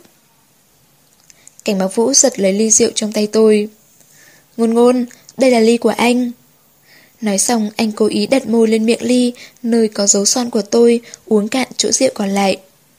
Bill, nể tình bạn giữa chúng ta, anh chiếu cố cô em gái đáng yêu của tôi đúng không? Đó là lẽ dĩ nhiên. Đi vào chủ đề chính, tôi chọn thời cơ bày tỏ thành ý hợp tác với Bill, sau đó đề xuất ý kiến với ý định thăm dò, tôi đồng ý nhượng quyền tiêu thụ cho DMS. Nhưng không phải độc quyền, tôi hỏi liệu anh ta có thể chấp nhận. Bill nhìn cạnh Mạc Vũ bằng ánh mắt khó xử. Việc này... Cảnh Mạc Vũ không xen ngang, anh cầm ly rượu, tao nhã tự vào thành kế, từ từ thưởng thức. Một bàn tay anh đặt lên đùi tôi, trông có vẻ tự nhiên, nhưng bộc lộ sự mờ ám khó diễn tả. Bill nhìn chằm chằm vào cánh tay anh một lúc. Được, nể mặt Vincent, tôi đồng ý. Cảnh Mạc Vũ cười cười nhìn tôi, tôi ra sức ấn hai huyệt thái dương đau bút, mọi tia hy vọng đều tan biến. Tiếp xúc với Bill một thời gian không phải là ngắn, tôi hiểu anh ta là người luôn đặt lợi ích lên hàng đầu và chưa từng nhượng bộ về mặt lợi ích. Hôm nay anh ta chịu nhượng bộ cảnh mặc vũ, chỉ e ngày mai anh ta có thể vì cảnh mặc vũ mà bán đứng cảnh thiên. Tôi vốn gửi gắm hy vọng vào Bill, nôn nóng muốn ký hợp đồng với anh ta. Nhưng bây giờ mới thấy, tôi đã quá ngây thơ, tất cả mọi việc đều trong tầm kiểm soát của cảnh mạc vũ. Sau khi kết thúc buổi gặp xã giao với Bill, chúng tôi về đến nhà đã là nửa đêm, cửa phòng khách vẫn sáng đèn, nhất định là ba tôi đang đợi chúng tôi về. Cảnh Mạc Vũ dừng trước nhà, xuống xe mở cửa cho tôi. Tôi tưởng anh cho tôi xuống xe trước, rồi mới lái ô tô vào nhà để xe ở tầng hầm. Nào ngờ tôi vừa đặt chân xuống đất, Cảnh Mạc Vũ một tay chống cửa xe, một tay đặt lên thân xe, giam tôi trong tầm nhìn của anh. Tôi cảnh giác cúi gằm mặt, né tránh bờ môi đang áp sát. Anh... bà đang đứng ở cửa sổ kia kìa, em không muốn khiến ông thất vọng đấy chứ. Đảo mắt qua hình bóng mờ mờ trước cửa sổ, tôi liền nở nụ cười yêu mị, vòng hai tay ôm qua cổ anh, chủ động hôn anh. Trong đêm tối lãng mạn, nụ hôn mãnh liệt của chúng tôi rất có tính thưởng thức. Trong lúc môi lưỡi giao hòa, tay anh luồn vào tóc tôi, dịu dàng vuốt ve. Tay tôi thuận theo đường nét cương nghị trên lưng anh, từng chút, từng chút một. Một nụ hôn không mất đi vẻ thân tình, sự xâm chiếm và né tránh giữa hai bờ môi, có mùi vị kích thích khó diễn tả. Trong nụ hôn triền miên và động tác vuốt ve ở đầu ngón tay cảnh mặc vũ, tôi không phải không nhận ra khao khát của anh, nhưng tôi không dám đón nhận. Bất kể anh thật lòng hay giả dối, tôi đều không muốn xích lại gần anh. Bởi vì tôi và cảnh mặc vũ ở bên nhau, tôi không nhìn thấy tương lai. Tôi không xác định điều gì cho đón tôi ở điểm cuối cuộc đời, là hạnh phúc hay bi thương, là sống hay là chết. Năm 20 tuổi, tôi còn trẻ nên dám dùng hôn nhân để đánh cược, thậm chí không tiếc đánh cược cả mạng sống của mình, chỉ mong đổi lấy chiếc lưu luyến của anh. Kết quả tôi đổi được gì? Sự tuyệt vọng vì trái tim ngừng đập và nỗi đau bị tước đi cốt nhục sống không bằng chết và lần cuối cùng gặp mặt, thứ anh xé nát không chỉ là quần áo mà còn là cả tình yêu tôi dành cho anh. Tôi mất 2 năm để làm quen với cuộc sống không có anh, để coi nhẹ tình cảm nam nữ, để chữa lành trái tim bị tổn thương. Tôi chỉ muốn tiếp tục sống vì ba, vì cảnh gia, không yêu bất cứ người nào, không hận bất cứ ai. Sau khi kết thúc nụ hôn cuồng nhiệt, tôi chỉnh lại đầu tóc quần áo rồi đi vào nhà.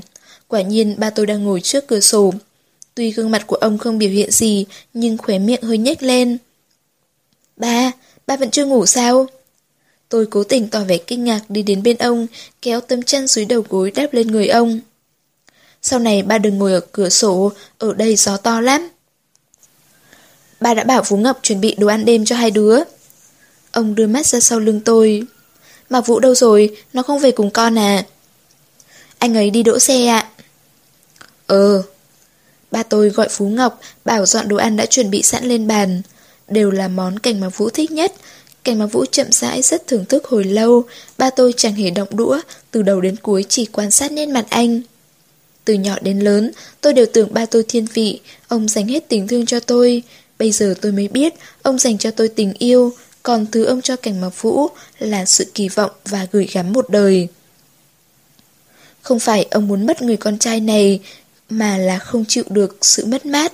Có lẽ ngay từ đầu tôi đã sai, giả sử tôi không ép cảnh mà Vũ bỏ đi, có thể nào ba tôi sẽ không đổ bệnh nặng như vậy? Ăn xong tôi và Cảnh Mạc Vũ về phòng, đóng cửa dưới ánh mắt khẩn thiết của ba tôi. Tôi quá mệt mỏi, thả mình xuống giường, chỉ muốn ngủ một giấc thật say. Thấy Cảnh Mạc Vũ lên giường ôm tôi, tôi thành thực nói. Tôi thật sự mệt mỏi lắm rồi, không còn sức lực để cùng anh đóng kịch, cũng không có sức lực phản kháng. Anh muốn làm gì thì tùy anh. Được. Anh bắt đầu cởi áo tôi, tôi liền nhắm nghiền mắt lại. Trong lúc mơ màng, tất cả quần áo đều rời bỏ khỏi cơ thể. Sau đó một chiếc khăn mặt ấm được đặt lên người tôi, cuốn đi mọi nhớp nháp khó chịu, để lại cảm giác mát mẻ, dễ chịu. Tiếp theo, một thứ mềm mại ấm nóng lướt trên làn da tôi, có lúc dịu dàng như chuồn chuồn đạp nước, có lúc điên đảo như sông bão. Cuối cùng, tôi nằm trong vòng tay ấm áp vô cùng. Ngôn ngôn, anh rất nhớ mùi hương trên người em. Một giọng nói thâm tình vang lên bên tai tôi. Tôi lặng lẽ mở cửa, bên ngoài là bóng tối không có tận cùng. Người bên cạnh và tôi ôm nhau không một khe hở. Cuộc sống quả là thú vị. Lúc kết hôn, chúng tôi đồng sàng dị mộng. Sau ly hôn, chúng tôi dị mộng đồng sàng. Đồng sàng dị mộng là nằm cùng một giường nhưng có giấc mơ khác nhau. Nghĩa bóng là sống gần nhau nhưng không cùng chí hướng. Tôi cười khổ, rồi nhắm nghiền cặp mắt ngân ngấn nước. chương 31, Vãn hồi Ban đêm, tôi chìm trong những giấc mơ lộn xộn nhưng vô cùng chân thực. Tôi mơ thấy tôi và cảnh mặc vũ tái hôn. Tôi đang chuẩn bị đi hưởng tuần trăng mật. Anh lại đề xuất ly hôn, đồng thời nhận được 25% cổ phần của cảnh thiên. Tôi còn mơ thấy cảnh mặc vũ và Bill liên kết, khiến dự án rơi vào cục diện khó khăn. DMS đột nhiên rút vốn đầu tư, Tôi bị ngân hàng đòi nợ, không thanh toán nổi tiền viện phí của ba.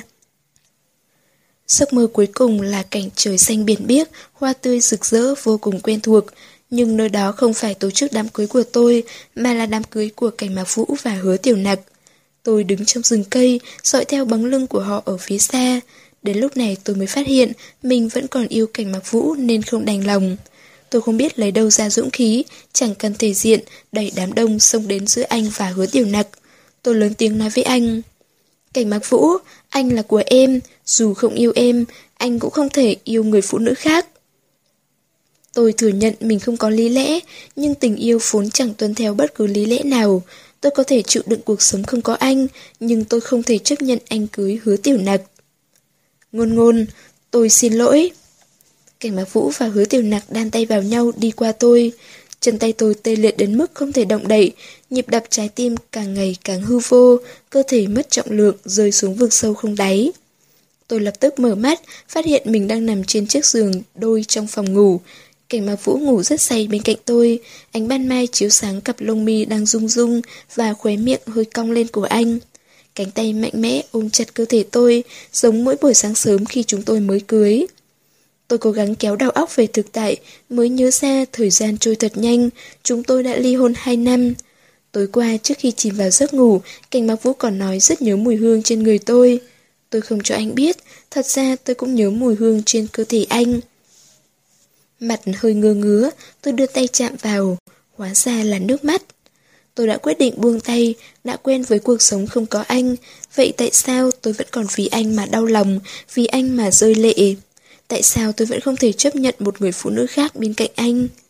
Đúng, nhất định là ghen tị, là không cam lòng.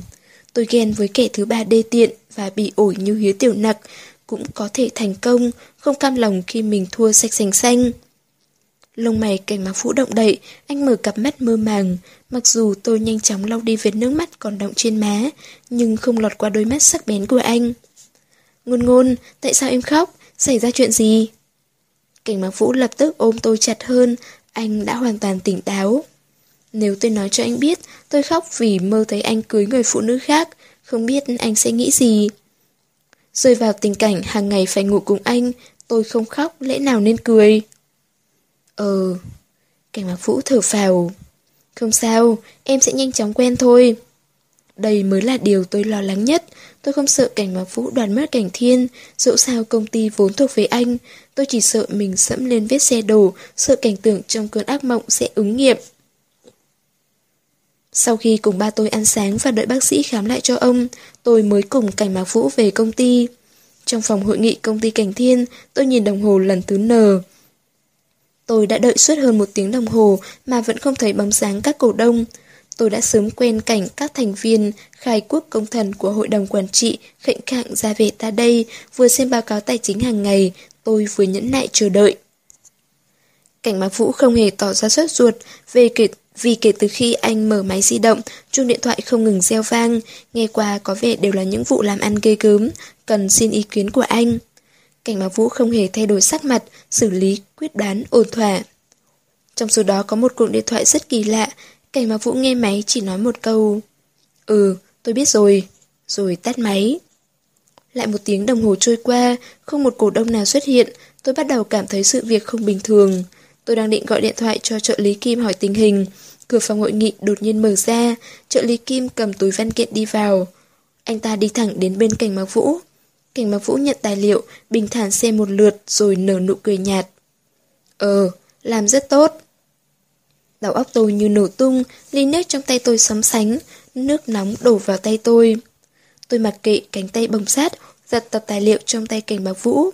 Giấy trắng mực đen rất rõ ràng, bảy vị cổ đông của Cảnh Thiên và Cảnh Mạc Vũ ký kết hợp đồng chuyển nhượng cổ phần.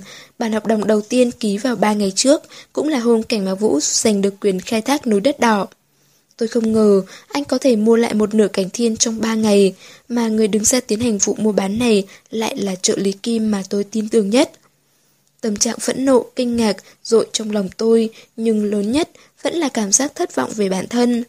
Tôi nên sớm đoán rằng Kim Triển Bằng là trợ lý trước đây của Cảnh Mạc Vũ. Sau khi Cảnh Mạc Vũ bị tôi ép rời khỏi công ty, rất nhiều nhân viên của Cảnh Thiên chủ động xin nghỉ việc, còn anh ta vẫn ở lại giúp tôi. Vào thời khắc mịt mù khói súng này, cảnh mặc vũ lại túm lấy tay tôi, chăm chú nhìn vết bỏng trên làn da tôi. Sao em chẳng cẩn thận gì cả? Tôi giật tay khỏi anh ta, bóp phần chán đau buốt. Không sao, chỉ là 49% cổ phần, số cổ phần do tôi sở hữu quá một nửa, cảnh thiên vẫn thuộc về ba tôi, không ai có thể cướp mất. Tôi cố gắng an ủi bản thân như vậy. Sau khi tâm trạng ổn định trở lại, tôi chống tay xuống thành ghế, ngồi về vị trí của mình, nhìn thẳng vào cảnh mạc vũ. Anh nắm 49% cổ phần của cảnh thiên thì sao? Quyền quyết định vẫn nằm trong tay tôi. Cảnh mạc vũ phất tay, Kim Trần Bằng lui ra ngoài, đóng cửa phòng hội nghị. Cả quá trình đó, anh ta không hề nhìn tôi một lần. Cảnh mạc vũ thong thả tựa vào thành kế, nhìn quanh phòng hội nghị trống không. Em không cảm thấy như vậy rất tốt sao? Cảnh thiên bây giờ thuộc về hai chúng ta, dù chúng ta có quyết định thế nào cũng không cần phải thông báo và bàn bạc với người khác. Tôi cười nhạt. Rốt cuộc anh muốn gì thì cứ nói thẳng ra đi, Tổng Giám Đốc Ngô. Ngôn ngôn, anh không có ý gì khác, anh chỉ không muốn nhìn thấy mấy ông già đó chỉ tay năm ngón và nói nhăng nói quậy với em. Xin anh hãy nói vào trọng điểm. Cảnh Mạc Vũ thở dài. Anh đã xem qua số sách tài vụ của công ty, Cảnh Thiên hiện đang đối diện với nguy cơ rất lớn. Anh phải trở thành cổ đông của Cảnh Thiên thì mới thuận lợi soát vốn đầu tư vào Cảnh Thiên, giúp Cảnh Thiên vượt qua khó khăn. Anh đưa một tập tài liệu cho tôi. Đây là kế hoạch đầu tư và bản hợp đồng hợp tác với Ngô Thị. Anh hy vọng em hãy suy nghĩ lại. Bắt gặp ánh mắt cảnh sát của tôi, anh nói tiếp. Anh biết em lo ngại anh mượn việc đầu tư để đánh đồ cảnh thiên, nhưng em nghĩ xem, nếu muốn đánh đồ cảnh thiên, việc gì anh phải bỏ ra nhiều tiền mua lại 49% cổ phần, làm vậy anh có lợi gì chứ? Tôi nhất thời không biết trả lời thế nào, cảnh mặc vũ nói đúng, nếu muốn đánh đổ cảnh thiên, việc gì anh phải bỏ ra số tiền lớn như vậy để mua cổ phần, đợi cảnh thiên bị phá sản, anh muốn mua bao nhiêu cũng hết sức dễ dàng. Nếu anh muốn chiếm cảnh thiên thông qua sở hữu cổ phần, con số 49% cũng chẳng giải quyết được vấn đề. Hoặc là tái hôn với tôi, anh sẽ có cơ hội được chia thêm cổ phần. Nhưng lúc này, làm sao tôi có thể đồng ý tái hôn với anh? Suốt cuộc cảnh Mạc Vũ đang tính toán điều gì, tôi thật sự không đoán ra. Thấy tôi trầm mặc, cảnh báo Vũ nói tiếp. Anh biết, hiện tại Cảnh Thiên đang đứng trước nguy cơ rất lớn, dự án này quyết định sự sống của Cảnh Thiên. Không sai, bây giờ Bill đồng ý bỏ vốn đầu tư thì dự án có thể khởi động như kế hoạch. Nhưng em tưởng anh ta muốn giúp em thật sao? Anh ta hy vọng Cảnh Thiên sớm phá sản hơn bất cứ ai để anh ta có thể mua kỹ thuật và thiết bị của chúng ta với giá rẻ. Anh thì sao? Đừng nói với tôi anh không nghĩ như vậy nhé. Cảnh mạc vũ đi đến bên tôi, nhẹ nhàng đặt tay lên vai tôi, một bàn tay anh còn cuốn vải băng, tỏa ra mùi thuốc khử trùng thoang thoảng. Ngôn ngôn, anh phải nói thế nào để em tin, anh làm tất cả những chuyện này là vì em. Anh không muốn chứng kiến cảnh thiên sụp đổ, không muốn thấy em vì cảnh xa mà bôn ba vất vả. Ngôn ngôn, hãy đọc kỹ bản hợp đồng này rồi em sẽ hiểu, anh thật lòng muốn giúp em. Tôi đào mắt qua bản hợp đồng, lập tức bị nội dung của nó thu hút. Tôi vội vàng cầm tập tài liệu đọc kỹ một lượt. Không thể phủ nhận, mỗi điều khoản trong hợp đồng đều nhằm mục đích khiến dự án tiến hành thuận lợi. Câu chữ vô cùng kín kẽ, được cân nhắc kỹ càng, đều có lợi cho cảnh thiên. Gặp bản hợp đồng lại, tôi gật đầu. Được, tôi sẽ suy nghĩ nghiêm túc. Rời khỏi phòng hội nghị, tôi đi qua văn phòng của trợ lý Kim để về phòng mình. Cách lớp tường kín trong suốt, tôi nhìn thấy Kim Trần Bằng đang cắm cúi làm việc. Hai năm nay, tôi thật sự cảm kích anh ta. Lúc mới vào cảnh thiên, tôi sứt đầu mẹ chán bởi công việc vô cùng bề bộn, anh ta đều nói cặn kẽ cho tôi biết. Cảnh Mạc Vũ làm thế nào để giải quyết những rối rắm này? Anh ta cũng thường ở lại công ty làm thêm với tôi đến tận khuya, toàn tuân toàn lực giúp đỡ quản lý cảnh thiên. Có lẽ tôi không phải một tầm giám đốc giỏi, nhưng Kim Triển Bằng chắc chắn là một người trợ lý xuất sắc, dù anh ta đã bán đứng tôi. Nhìn thấy tôi, Kim Triển Bằng lập tức đứng dậy mở cửa cho tôi. Thái độ của anh ta vẫn cung kính như ngày nào, như không có chuyện gì xảy ra. Giám đốc cảnh, cô tìm tôi có việc sao? Tôi gật đầu, đi vào phòng của anh ta. Kim Triển Bằng kéo rèm cửa sổ, ngăn những ánh mắt tò mò bên ngoài. Tôi có lỗi gì với anh sao? Không phải. Anh ta trả lời dứt khoát. Vậy tại sao anh bán đứng cảnh thiên? Tôi không bán đứng cảnh thiên, Việc chuyển nhượng cổ phần trong nội bộ công ty không ảnh hưởng đến lợi ích của công ty.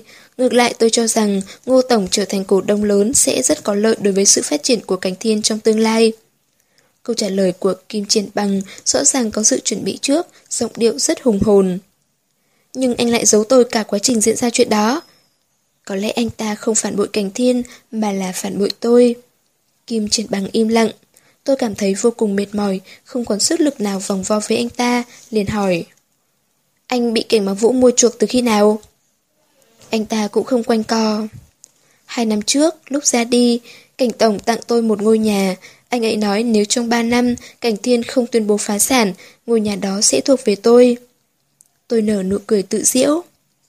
Anh ta hiểu tôi thật đấy, biết cảnh thiên rơi vào tay tôi sẽ không chống đỡ nổi trong ba năm. Không phải vậy, là cảnh tổng ra đi không đúng lúc. Cảnh thiên lúc bấy giờ ôm món nợ ngân hàng tới con số mấy trăm triệu, chỉ còn lại cái vỏ trống rỗng và một bản kế hoạch dự án. Công nhân viên của công ty lần lượt từ chức, cảnh tổng sợ cô không thể ứng phó, nên mới bảo tôi ở lại giúp cô. Giúp tôi?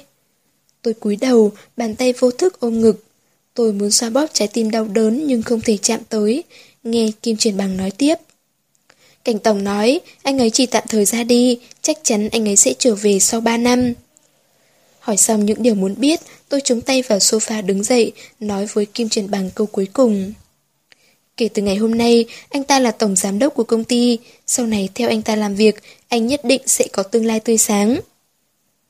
Giám đốc cảnh Kim Triển Bằng do dự một lát rồi mở miệng. Dù thế nào thì việc cảnh tổng mua lại cổ phần của cảnh thiên cũng là giúp cảnh thiên vượt qua khó khăn. Ừ, tôi hiểu rồi. Tôi nói tôi đã hiểu, nhưng thực ra tôi hiểu điều gì, hiểu như thế nào, tôi nhất thời mù mịt. Tôi chỉ cảm thấy cảnh mặc vũ vẫn là tấm lưới quấn chặt lấy tôi, khiến tôi không thể thoát ra, cũng không thể né tránh. Từ lúc rời khỏi văn phòng của trợ lý Kim, ngực tôi càng lúc càng đau buốt.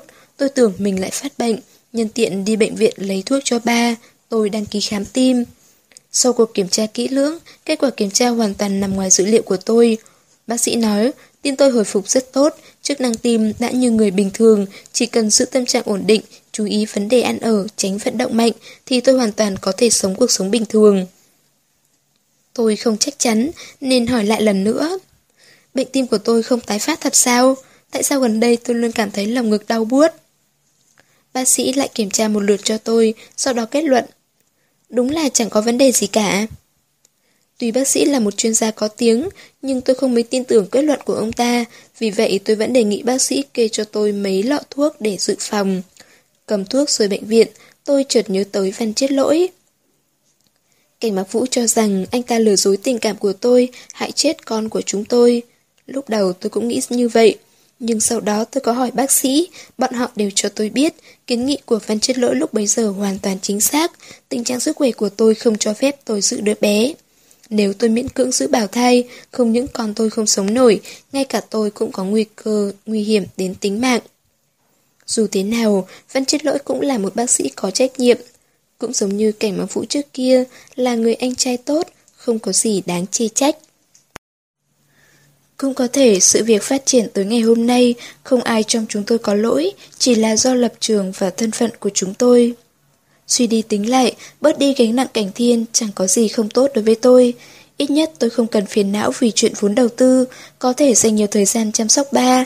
Lúc tôi về nhà, ba tôi vừa ăn cơm xong, chuẩn bị nghỉ ngơi. Thấy tôi ông rất vui, nói đang muốn hít thở không khí trong lành, bắt tôi cùng đi dạo quanh sân vườn. Tôi khoác cho ba chiếc áo giày rồi đỡ ông ra cửa. Những năm qua, có rất nhiều thứ đã thay đổi, nhưng từng cái cây ngọn cỏ trong biệt thự này vẫn như xưa, vẫn là cảnh sắc trong ký ức lúc nhỏ, vẫn là cảnh sắc trước khi mẹ tôi qua đời. Đến bây giờ tôi mới hiểu thế nào là tình yêu đến chết cũng không thay đổi. Vị tay vào cành cây khô ba tôi nói Có lẽ bà già thật rồi Gần đây thường nhớ đến quãng thời gian con và cành mạc vũ còn nhỏ Lúc đó cả ngày con cuốn lấy nó Đến lúc đi ngủ cũng đòi ngủ cùng nó Bà thường nghĩ nếu Mạc Vũ rời xa con, không biết con sẽ ra sao. Ba, con đã không còn là một cô bé nữa. Bà vuốt tóc tôi, đầy mắt đục mờ do bệnh tật hành hạ, chứa đầy vẻ không đành lòng và lưu luyến. Đối với ba, con lúc nào cũng chỉ là cô bé, cần người khác che chở, bảo vệ. Chớp chớp đôi mắt cây cây, tôi vội vàng nhìn đi chỗ khác, không để bà thấy giọt lệ trong mắt tôi. Ngôn ngôn, con và cảnh mặc vũ định khi nào tái hôn? Tái hôn? Tôi thật sự không hiểu, việc chúng tôi vội vàng kết hôn là một sai lầm, tại sao người cha hết mực yêu thương tôi lại mong muốn tôi và cảnh mặc vũ dẫm lên vết xe đổ như vậy? Thái độ trầm mặc của tôi khiến ba lo lắng. Sao thế? Con không muốn tái hôn với cảnh mặc vũ? Không phải. Tôi không muốn tiếp tục phạm sai lầm nữa, cũng không muốn làm ba tôi thất vọng. Tôi nghĩ chuyện cảnh mặc vũ mua lại cổ phần cảnh thiên, sớm muộn ba tôi cũng biết. Truy bằng nhân dịp này thăm dò quan điểm của ông. Ba, ba biết không, cảnh mặc vũ đã mua hết cổ phần trong tay chú Tề, chú Diệu. Vậy sao? Còn nghe mọi người bàn tán sau lưng, nói lần này anh ấy trở về là có ý đồ khác. Thấy bà tôi trao mày, tôi lập tức nhấn mạnh. Đều là lời đồn đại của những người không liên quan. Ngôn ngôn, con em mặc kệ những người khác nói gì, ba nuôi Mạc Vũ đến lúc trưởng thành, nó là người thế nào bà biết rõ nhất, nó tuyệt đối không làm chuyện khiến con tổn thương. Bà là người rất hiếm kỳ tâm sự, vậy mà buổi trưa hôm đó ông kéo tôi ra, ngồi xuống chiếc ghế dài, nói với tôi rất nhiều chuyện. Ngoài trời gió lạnh, nhưng lòng bàn tay ông vô cùng ấm áp. Bà nói, ông sống hơn 60 năm, tuy không phải người trí tuệ, nhưng chắc chắn có thể nhìn thấu người nào đáng tin cậy, người nào gian dối, người nào đáng để ông gửi gắm con gái yêu. Vì vậy năm đó ông mới bất chấp thủ đoạn ép cảnh báo vũ cưới tôi. Tuy cuộc hôn nhân của chúng tôi vô cùng thất bại, tuy cảnh báo vũ đã quay về ngô gia, nhưng ông chưa từng hối hận vì gả tôi cho anh. Điều duy nhất khiến ông hối hận là ông không nên chiều theo ý tôi để mặc tôi ra tòa ly hôn. Bởi trong thời gian tôi mất tích, ông đã từng chứng kiến cảnh Mạc Vũ lo lắng khổ sở và quan tâm đến tôi như thế nào. Hôm chúng tôi ly hôn, về mặt đau khổ và ân hận của cảnh Mạc Vũ lúc về nhà, ông đều thấy hết. Chỉ đáng tiếc, ông không thể cứu vãn tình thế. Bây giờ cảnh Mạc Vũ đã trở về, anh thay đổi nhiều so với hai năm trước, nhưng ánh mắt anh nhìn tôi vẫn không thay đổi. Ông hy vọng tôi không bỏ lỡ hạnh phúc trong tầm tay một lần nữa. Không biết cảnh Mạc Vũ diễn xuất quá giỏi khiến ba tôi bị lừa hay là ba tôi từ đầu đến cuối đều lừa dối người. Tôi đột nhiên cảm thấy mù mờ. Ngắm cành cây hợp hoan trơ trụi trong vườn nhà, tôi bất chợt nhớ đến ánh mắt cảnh Mạc Vũ dõi theo tôi lúc rời khỏi phòng hội nghị. Hình như ánh mắt ấy vẫn không thay đổi, vẫn là sự sâu thẳm và bất lực không che giấu được như trước khi anh ra đi. Lẽ nào tôi đã nghĩ sai? Tôi tưởng hai năm trôi qua, cảnh Mạc Phú đã xem nhẹ mọi chuyện, bao gồm cả mối quan hệ của chúng tôi.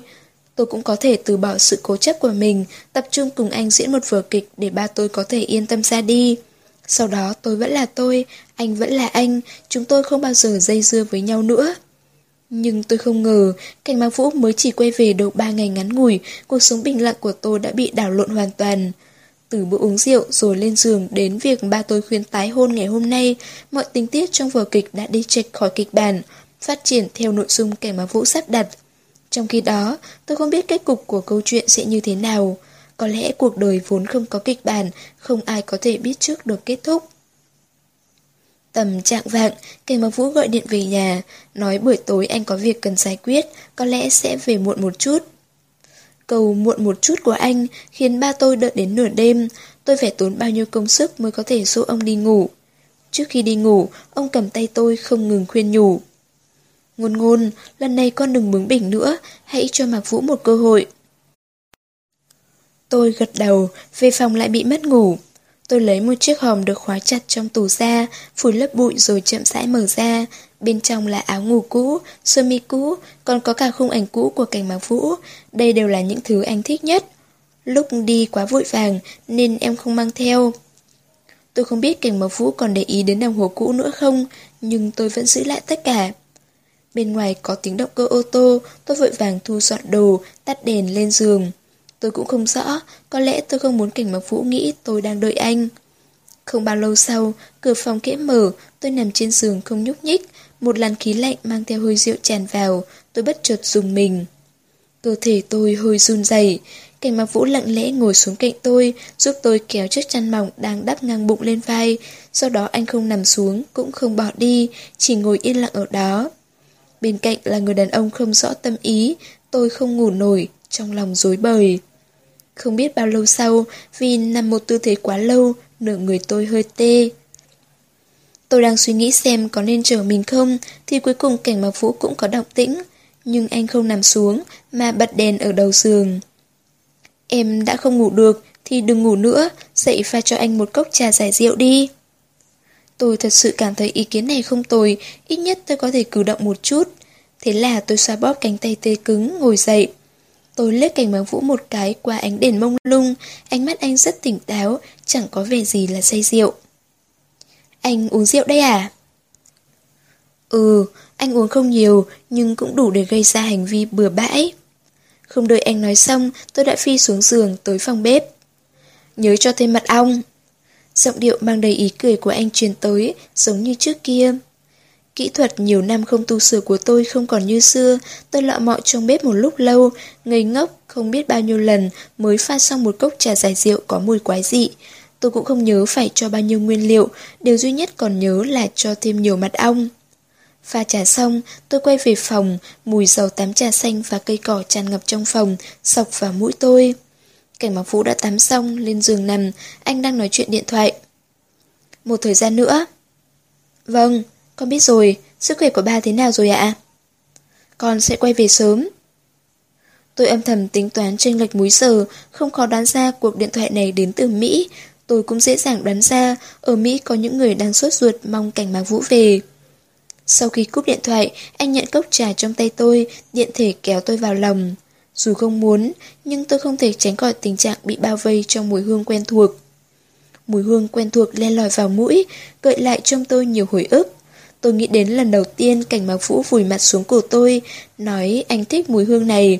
Tôi cũng nhớ những lúc chúng tôi cuốn lấy nhau, anh nói, anh thích mùi hương của em. Trước đây người cảm thấy rất ấm áp, bây giờ người cảm thấy càng mê hoặc. Nghĩ đến đây tôi đột nhiên bừng tỉnh, phát hiện tình thế không ổn. Nhưng đáng tiếc, tôi tỉnh ngộ quá muộn màng. Cảnh mặc vũ đã đặt cốc trà chỉ còn non nửa xuống chiếc tủ đầu giường, rồi lật người đè tôi xuống. Sợi tóc đen lòa xòa của anh rủ xuống một bên má tôi, giọt nước mắt lạnh chảy xuống mắt tôi. Lòng tôi trùng xuống, tôi hỏi anh. Rốt cuộc anh muốn gì? Cảnh Mạc vũ thản nhiên trả lời. Làm theo lời em nói, anh đóng tốt vai diễn của mình, em sẽ cho anh thứ anh muốn. Nhưng anh muốn gì mới được chứ? Không muốn tốn công sức đoán mò, tôi hỏi thẳng. Cảnh Thiên hay là tôi? Nếu muốn công ty như Cảnh Thiên, anh có thể tùy tiện đăng ký cả chục ấy chứ. Ánh mắt anh đảo một lượt từ trên xuống dưới cơ thể tôi, thể hiện ý đồ rõ ràng. Tôi cam chịu số phận, nhắm nghiền hai mắt. Chuyện xảy ra sau đó không nói cũng biết, dù nên hay không cũng đã xảy ra. Sau một hồi quấn quýt, cảnh báo vũ mãn nguyện ôm tôi chìm vào giấc ngủ. Trong lúc mơ màng, tôi vẫn lờ mờ hiểu ra mọi chuyện. Thứ đã mất đi này mà anh muốn giành lại chính là tôi. Tôi nên sớm nghĩ ra điều này. Mặt trời mập rồi lại lặn, một tháng trôi qua rất nhanh, cảnh mạc vũ vẫn không rời khỏi cảnh gia. Một lần ở trong văn phòng lật quyền lịch, đếm ngày tháng, tôi bỗng phát hiện thời gian này tôi như đang sống trong mộng ước của thủa mới yêu. Mỗi tối, tôi và anh đều ôm nhau ngủ, buổi sáng mở mắt đều có thể nhìn thấy gương mặt đang ngủ say của anh.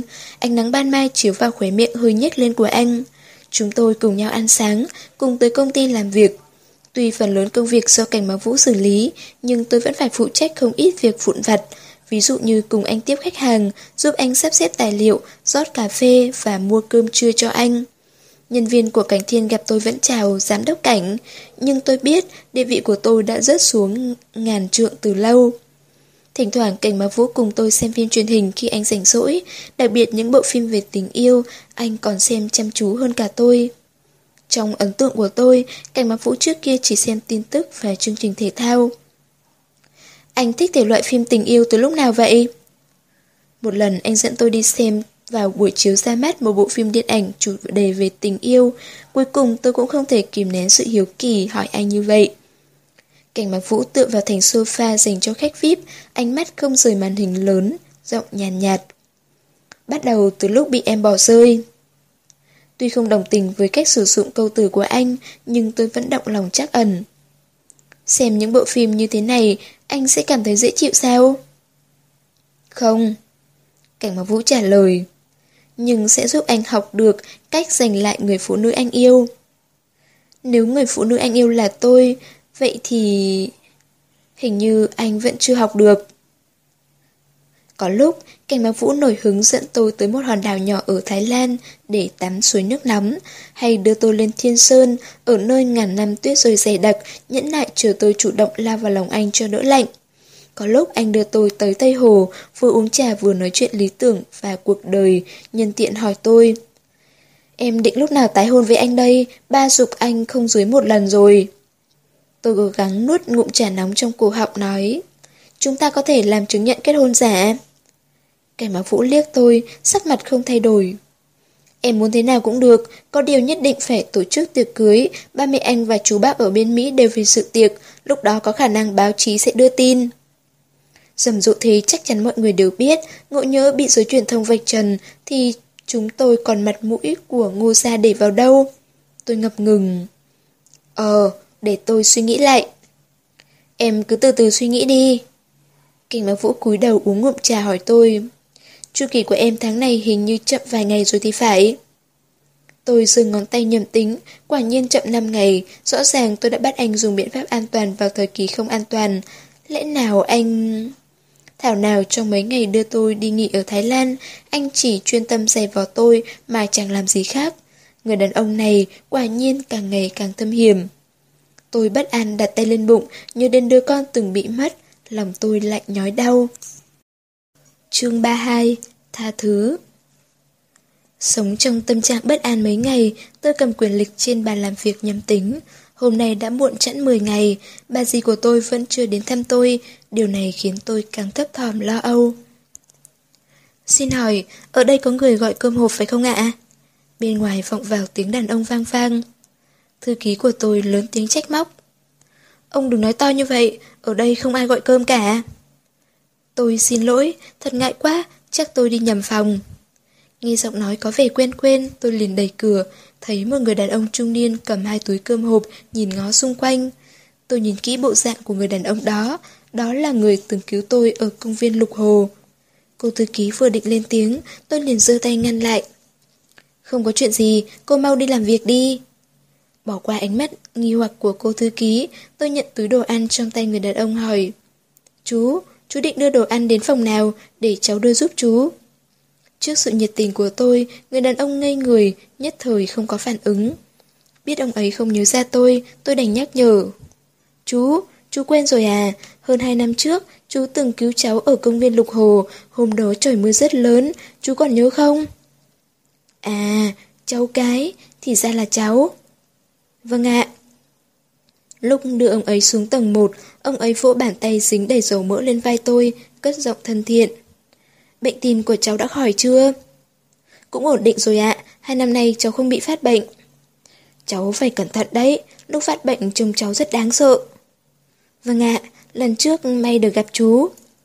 Trong lúc trò chuyện với ông ấy, tôi cúi đầu nhìn tên quán ăn trên túi ni lông là mùi vị ngon. Nếu tôi nhớ không nhầm, đây là một quán ăn nhỏ nằm trên con đường đối diện công ty chúng tôi. Hiện tại chú chuyên đưa đồ ăn cho quán này à? Tôi hỏi. Đó là quán chú tự mở, mới khai trương hai ngày trước, tuy chỉ là quán nhỏ nhưng tuyệt đối không dùng dầu ăn phế thải. Ông cười nói, lúc nào rảnh nhớ đến ủng hộ chú nhé. Được ạ. Tôi ghi nhớ tên quán ăn này, trong đầu mà nghĩ cách làm thế nào để giúp đỡ quán ăn của người đàn ông tốt bụng. Tôi nhất thời không để ý một người đứng đằng sau. Sau khi tiện ông ấy, tôi đi lên văn phòng làm việc của cảnh Mạc Vũ, hỏi xem anh có thử đặt bữa trưa ở mùi vị ngon không. Văn phòng không một bóng người, tôi quay đầu hỏi thư ký. Tổng giám đốc vẫn chưa họp sao ngà? Xong rồi ạ, tổng giám đốc vừa đi ra ngoài, hình như có việc rất gấp. Vậy hả? Tôi không để tâm, chỉ dặn dò thư ký. Đi báo với phòng hành chính, từ nay về sau, công ty sẽ thống nhất đặt cơm trưa ở quán mùi vị ngon, bên đường đối diện. Hãy nhớ, một đồng cũng không được bớt của người ta. Vâng ạ. Sau khi quay về văn phòng, tôi không có cách nào để tập trung vào công việc. Đọc tài liệu một lúc, tôi lại không nhịn nổi, liếc qua quyền lực trên bàn. Trong lòng không rõ là chờ mong hay lo lắng. Tóm lại, rất nôn nóng muốn biết kết quả. Cuối cùng, trong một giây phút không thể kiềm chế, tôi liền tới hiệu thuốc mua que thử thai. thai đủ các nhãn hiệu. Về đến văn phòng, tôi vội vàng vào nhà vệ sinh. 10 phút sau, mấy que thử thai có hai vệt đỏ rõ ràng bày ra trước mắt tôi. Dù kết quả nằm trong dự liệu, nhưng vẫn khiến tôi thẫn thờ hồi lâu. Cho đến khi điện thoại di động đổ chuông, tôi mới định thần. Là cô thư ký gọi đến, cô ta sốt ruột báo cho tôi biết khách hàng cảnh mà Vũ hẹn gặp hôm nay đã tới, nhưng chẳng thấy bóng dáng anh đâu, điện thoại di động thì tắt máy. Bình thường cảnh mà Vũ đều cho tôi biết lịch trình của anh, hôm nay chắc anh đã gặp chuyện gì đó. Trợ lý Kim có đó không? Chị thử hỏi xem anh ta biết cảnh tổng đi đâu không? Tôi cũng không tìm thấy trợ lý Kim, tôi vừa gọi cho anh ấy nhưng anh ấy tắt máy. Một người luôn lấy công việc làm trọng như cảnh mạc vũ lại chơi trò mất tích. Điều này chẳng xuống phong cách của anh chút nào. Chị đã gọi vào máy cá nhân của cảnh tổng chưa? Tôi gọi rồi, rồi đó cũng tắt máy. Cũng tắt máy sao? Điện thoại cá nhân của cảnh mạc vũ không bao giờ tắt máy, trừ khi không nằm trong vùng phủ sóng. Chẳng có thời gian suy đoán xem anh đi đâu, tôi nói với thư ký. Chị hãy đưa khách hàng đến văn phòng của tôi trước, tôi sẽ về ngay. Được ạ. Còn nữa, chị hãy đưa lịch trình làm việc buổi chiều hôm nay của cảnh tổng cho tôi. Tôi vội vàng về văn phòng làm việc, cô thư ký lập tức đưa cho tôi thời gian biểu dày đặc, nhìn mà hoa mắt chóng mặt. Hãy thông báo, tổng giám sát từ, lát nữa đến văn phòng của tôi. Vâng ạ. Bận rộn cả buổi chiều, lại trải qua một buổi tiếp khách mệt mỏi, tôi cũng coi như miễn cưỡng hoàn thành công việc cảnh mạc vũ theo lịch trình. Ánh trăng nhàn nhạt, nhạt trên bầu trời, đèn đường sáng không có điểm dừng, càng tôn thêm vẻ diêm súa của bóng đêm. Tôi đi khỏi nhà hàng, con đường không có anh bỗng trở nên rất dài, tiếng bước chân cũng có vẻ đơn điệu. Chú Tài giúp tôi mở cửa xe ô tô đỗ bên đường, hỏi tôi muốn đi đâu. Tôi đáp, đưa cháu về nhà đi ạ. Ô tô lao rất nhanh trên phố, tôi quặn người trên ghế ra, nhẹ nhàng đặt tay lên bụng, xúc cảm mềm mại khiến bao mệt mỏi và băn khoăn đều tan biến trong giây lát. Khóe miệng tôi bất giác cong lên, nghĩ đến bộ dạng vui mừng của ba tôi khi nhận được tin này, nụ cười trên môi tôi càng lúc càng tươi tắn. Sau đó, tự nhiên nghĩ đến người cha lòng dạ thâm sâu của con tôi, tâm trạng tôi trở nên nặng nề. Một tháng trở lại đây, cảnh mặc vũ mỗi ngày như xa như gần, đều ở nơi tôi có thể chạm tới. Có lúc anh bá đạo ôm tôi vào lòng, khiến hơi thở của tôi đều là mùi của anh. Có lúc, anh lại dịu dàng giúp tôi kéo cao cổ áo để che cơn gió lạnh. Có lúc anh dịu dàng hôn lên trán tôi, có lúc anh đè tôi xuống giường, hoàn toàn không cho tôi cơ hội hít thở. Tôi biết, anh đã bước 999 bước, chỉ đợi tôi tiến bước cuối cùng về phía anh. Nhưng từ đầu đến cuối, tôi vẫn không chịu đi bước cuối cùng đó. Nỗi tuyệt vọng và đau khổ trong quá khứ luôn khiến tôi cảm thấy mình đang đứng trên đỉnh núi sương mù dày đặc. Tôi phải rẻ dặt dò từng bước một vì chỉ cần sơ sẩy là rơi xuống vực sâu. Nhưng bây giờ tôi buộc phải thực hiện bước cuối cùng này bởi tôi quá hiểu cảnh bạc Vũ. Dù tôi có khả năng là một người mẹ đơn thân, anh cũng tuyệt đối không dễ dàng từ bỏ quyền nuôi dưỡng. Vì vậy, tôi không còn sự lựa chọn nào khác. Dù phía trước là vực sâu vạn trượng, tôi cũng phải bước bước này. Mải chìm trong suy nghĩ, tôi bất giác về đến nhà lúc nào không hay. Đèn ở phòng khách sáng trưng, nổi bật trong đêm tối cô độc. Ba tôi vẫn ngồi bên cửa sổ như thường lệ, mái tóc dày của ông giờ chỉ còn vài sợi lơ thưa, sắc mặt ngày càng kém. Chỉ khi thấy tôi và cảnh mặc vũ về nhà, cặp lông mày nhíu chặt của ông mới giãn ra. Ngôn ngôn, con về rồi à, có lạnh không con? Mau uống cốc nước nóng cho ấm bụng. Ba, tôi đi đến trước mặt ông, quỳ xuống trước ghế ông đang ngồi. Con báo cho ba một tin vui. Bắt gặp bộ mặt tươi cười rạng rỡ của tôi, đôi mắt đục mở của ông vụt qua một tia sáng. Lẽ nào... Tôi chậm rãi nói. Con có thai rồi. Bà vô cùng hưng phấn, ông cười một lúc mới thốt ra một câu. Là của Mạc Vũ à? Tôi khóc không được, mà cười cũng chẳng xong. Kể từ khi bị bệnh, tôi rất ít khi thấy ông vui như hôm nay. Ông còn nghĩ đến chuyện đặt tên cho đứa bé, gọi là cảnh... À không, cháu của ba phải mang họ ngô. Nếu ba thích họ cảnh thì cứ đặt họ cảnh đi, chắc anh ấy sẽ đồng ý thôi. Họ gì cũng được, chỉ cần gọi ba một tiếng ông là được rồi. Vâng ạ. Dù xảy ra chuyện gì đi nữa thì cũng không quan trọng bằng tâm trạng vui vẻ của ba tôi. Trò chuyện đến tận khuya, tôi mới dỗ được ba đi ngủ. Sau đó tôi xuống nhà, một mình ngồi trên sofa xem tivi. Vô tình nhướng mắt, tôi liền bắt gặp một hình bóng không biết đứng ở cửa ra vào từ bao giờ. Người đó nhìn tôi chăm chú, sắc mặt nhợt nhạt vô cùng. Tôi sợ đến mức suýt nữa nhảy dựng lên, tôi trừng mắt, cất giọng trách móc. Nửa đêm nửa hôm, anh muốn dọa chết người hay sao? Có lẽ thấy phản ứng của tôi hơi quá khích, cảnh mặc vũ tưởng tôi bị dọa chết khiếp. Anh nói bằng một giọng khẩn trương và quan tâm. Anh làm em sợ à, em không sao chứ? Không sao, sau này anh đừng dọa người như thế nữa, sẽ có án mạng đó. Tôi nửa đùa nửa thật. Cảnh mặc vũ không hề mỉm cười, sắc mặt nặng nề, ánh mắt u tối. Nhận ra sự bất thường của anh, tôi thấy hơi bất an. Anh sao thế? Chiều nay anh đi đâu? Tại sao điện thoại không mở máy? Anh đến thành phố T một chuyến, trên máy bay không mở được di động. Ờ... Tôi trầm mặc một hai giây, rồi mỉm cười nói với anh. Chúng ta tái hôn đi. Cảnh mà Vũ dùng hết tất cả sức lực ôm tôi vào lòng. Thời khắc này, không có điều gì chân thực và thỏa mãn như vòng tay của anh. Bởi vì... em có thai rồi. Có thai? Người anh cứng đờ, tôi không bắt được tia hưng phấn trong đáy mắt anh như tôi nghĩ, mặc dù anh cũng cố gắng làm vẻ mặt vui mừng, nhưng nhìn rất miễn cưỡng. Anh sao thế? Xảy ra chuyện gì rồi? Hôm nay anh đến bệnh viện thành phố T. Sau giây phút hoảng hốt ngắn ngủi, tôi như nhìn thấy nỗi đau đang kìm nén tới cực hạn trong lòng anh. Ngôn ngôn, tại sao em không nói cho anh biết em bị bệnh tim? Tại sao em không nói với anh, chức năng tim của em không bình thường, em không thể sinh con? Tại sao em không cho anh biết, lúc phá thai em đã phát hiện và suýt nữa chết trong phòng cấp cứu? Sao anh biết? Nếu không phải tình cờ nghe được cuộc nói chuyện giữa em và người đàn ông bán cơm hộp cho công ty, có phải em định giấu anh cả đời? Em... Tôi đưa mắt về phía phòng ngủ của ba tôi. Chúng ta về phòng nói chuyện đi. Tôi kéo cảnh mạc vũ về phòng khóa trái cửa. Cảnh mạc vũ kể với tôi, anh vô tình nghe được cuộc trò chuyện giữa tôi và người đàn ông đó, nên mới biết tôi mắc bệnh tim nhưng giấu anh. Sau đó anh suy đoán, Văn Chết Lỗi là bác sĩ khoa tim mạch ở bệnh viện thành phố T, chắc chắn anh ta nắm rõ bệnh tình của tôi, vì vậy anh lập tức bay tới thành phố T. Ở bệnh viện thành phố T, anh đã tìm thấy bệnh án của tôi bị Văn Chết Lỗi giấu đi. Anh cũng gặp bác sĩ khoa phụ sản, người phá thai cho tôi năm đó. Lúc đó anh mới biết, trong mấy tháng chúng tôi kết hôn, tôi đã phải trải qua chuyện gì. Thật ra bây giờ nhớ lại, tôi cảm thấy những chuyện tôi từng trải qua trong quá khứ không còn quan trọng nữa. Quan trọng là tôi vẫn còn tình cảm với anh, vẫn yêu anh. Hơn nữa chúng tôi đã có con, bất kể tương lai như thế nào, chúng tôi cũng sẽ không buông tay đối phương. Ngôn ngôn, chúng ta có thể không cần đứa con này. Cảnh Mạc Vũ nhìn tôi bằng ánh mắt kiên định chưa từng thấy. Em đã khỏi bệnh rồi, bác sĩ nói em có thể sinh con.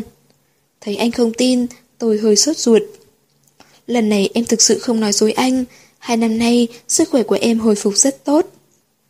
Anh vừa mới mời một chuyên gia tim mạch có tiếng ở Mỹ, ngày mai ông ấy sẽ đến thành phố A và kiểm tra toàn diện cho em.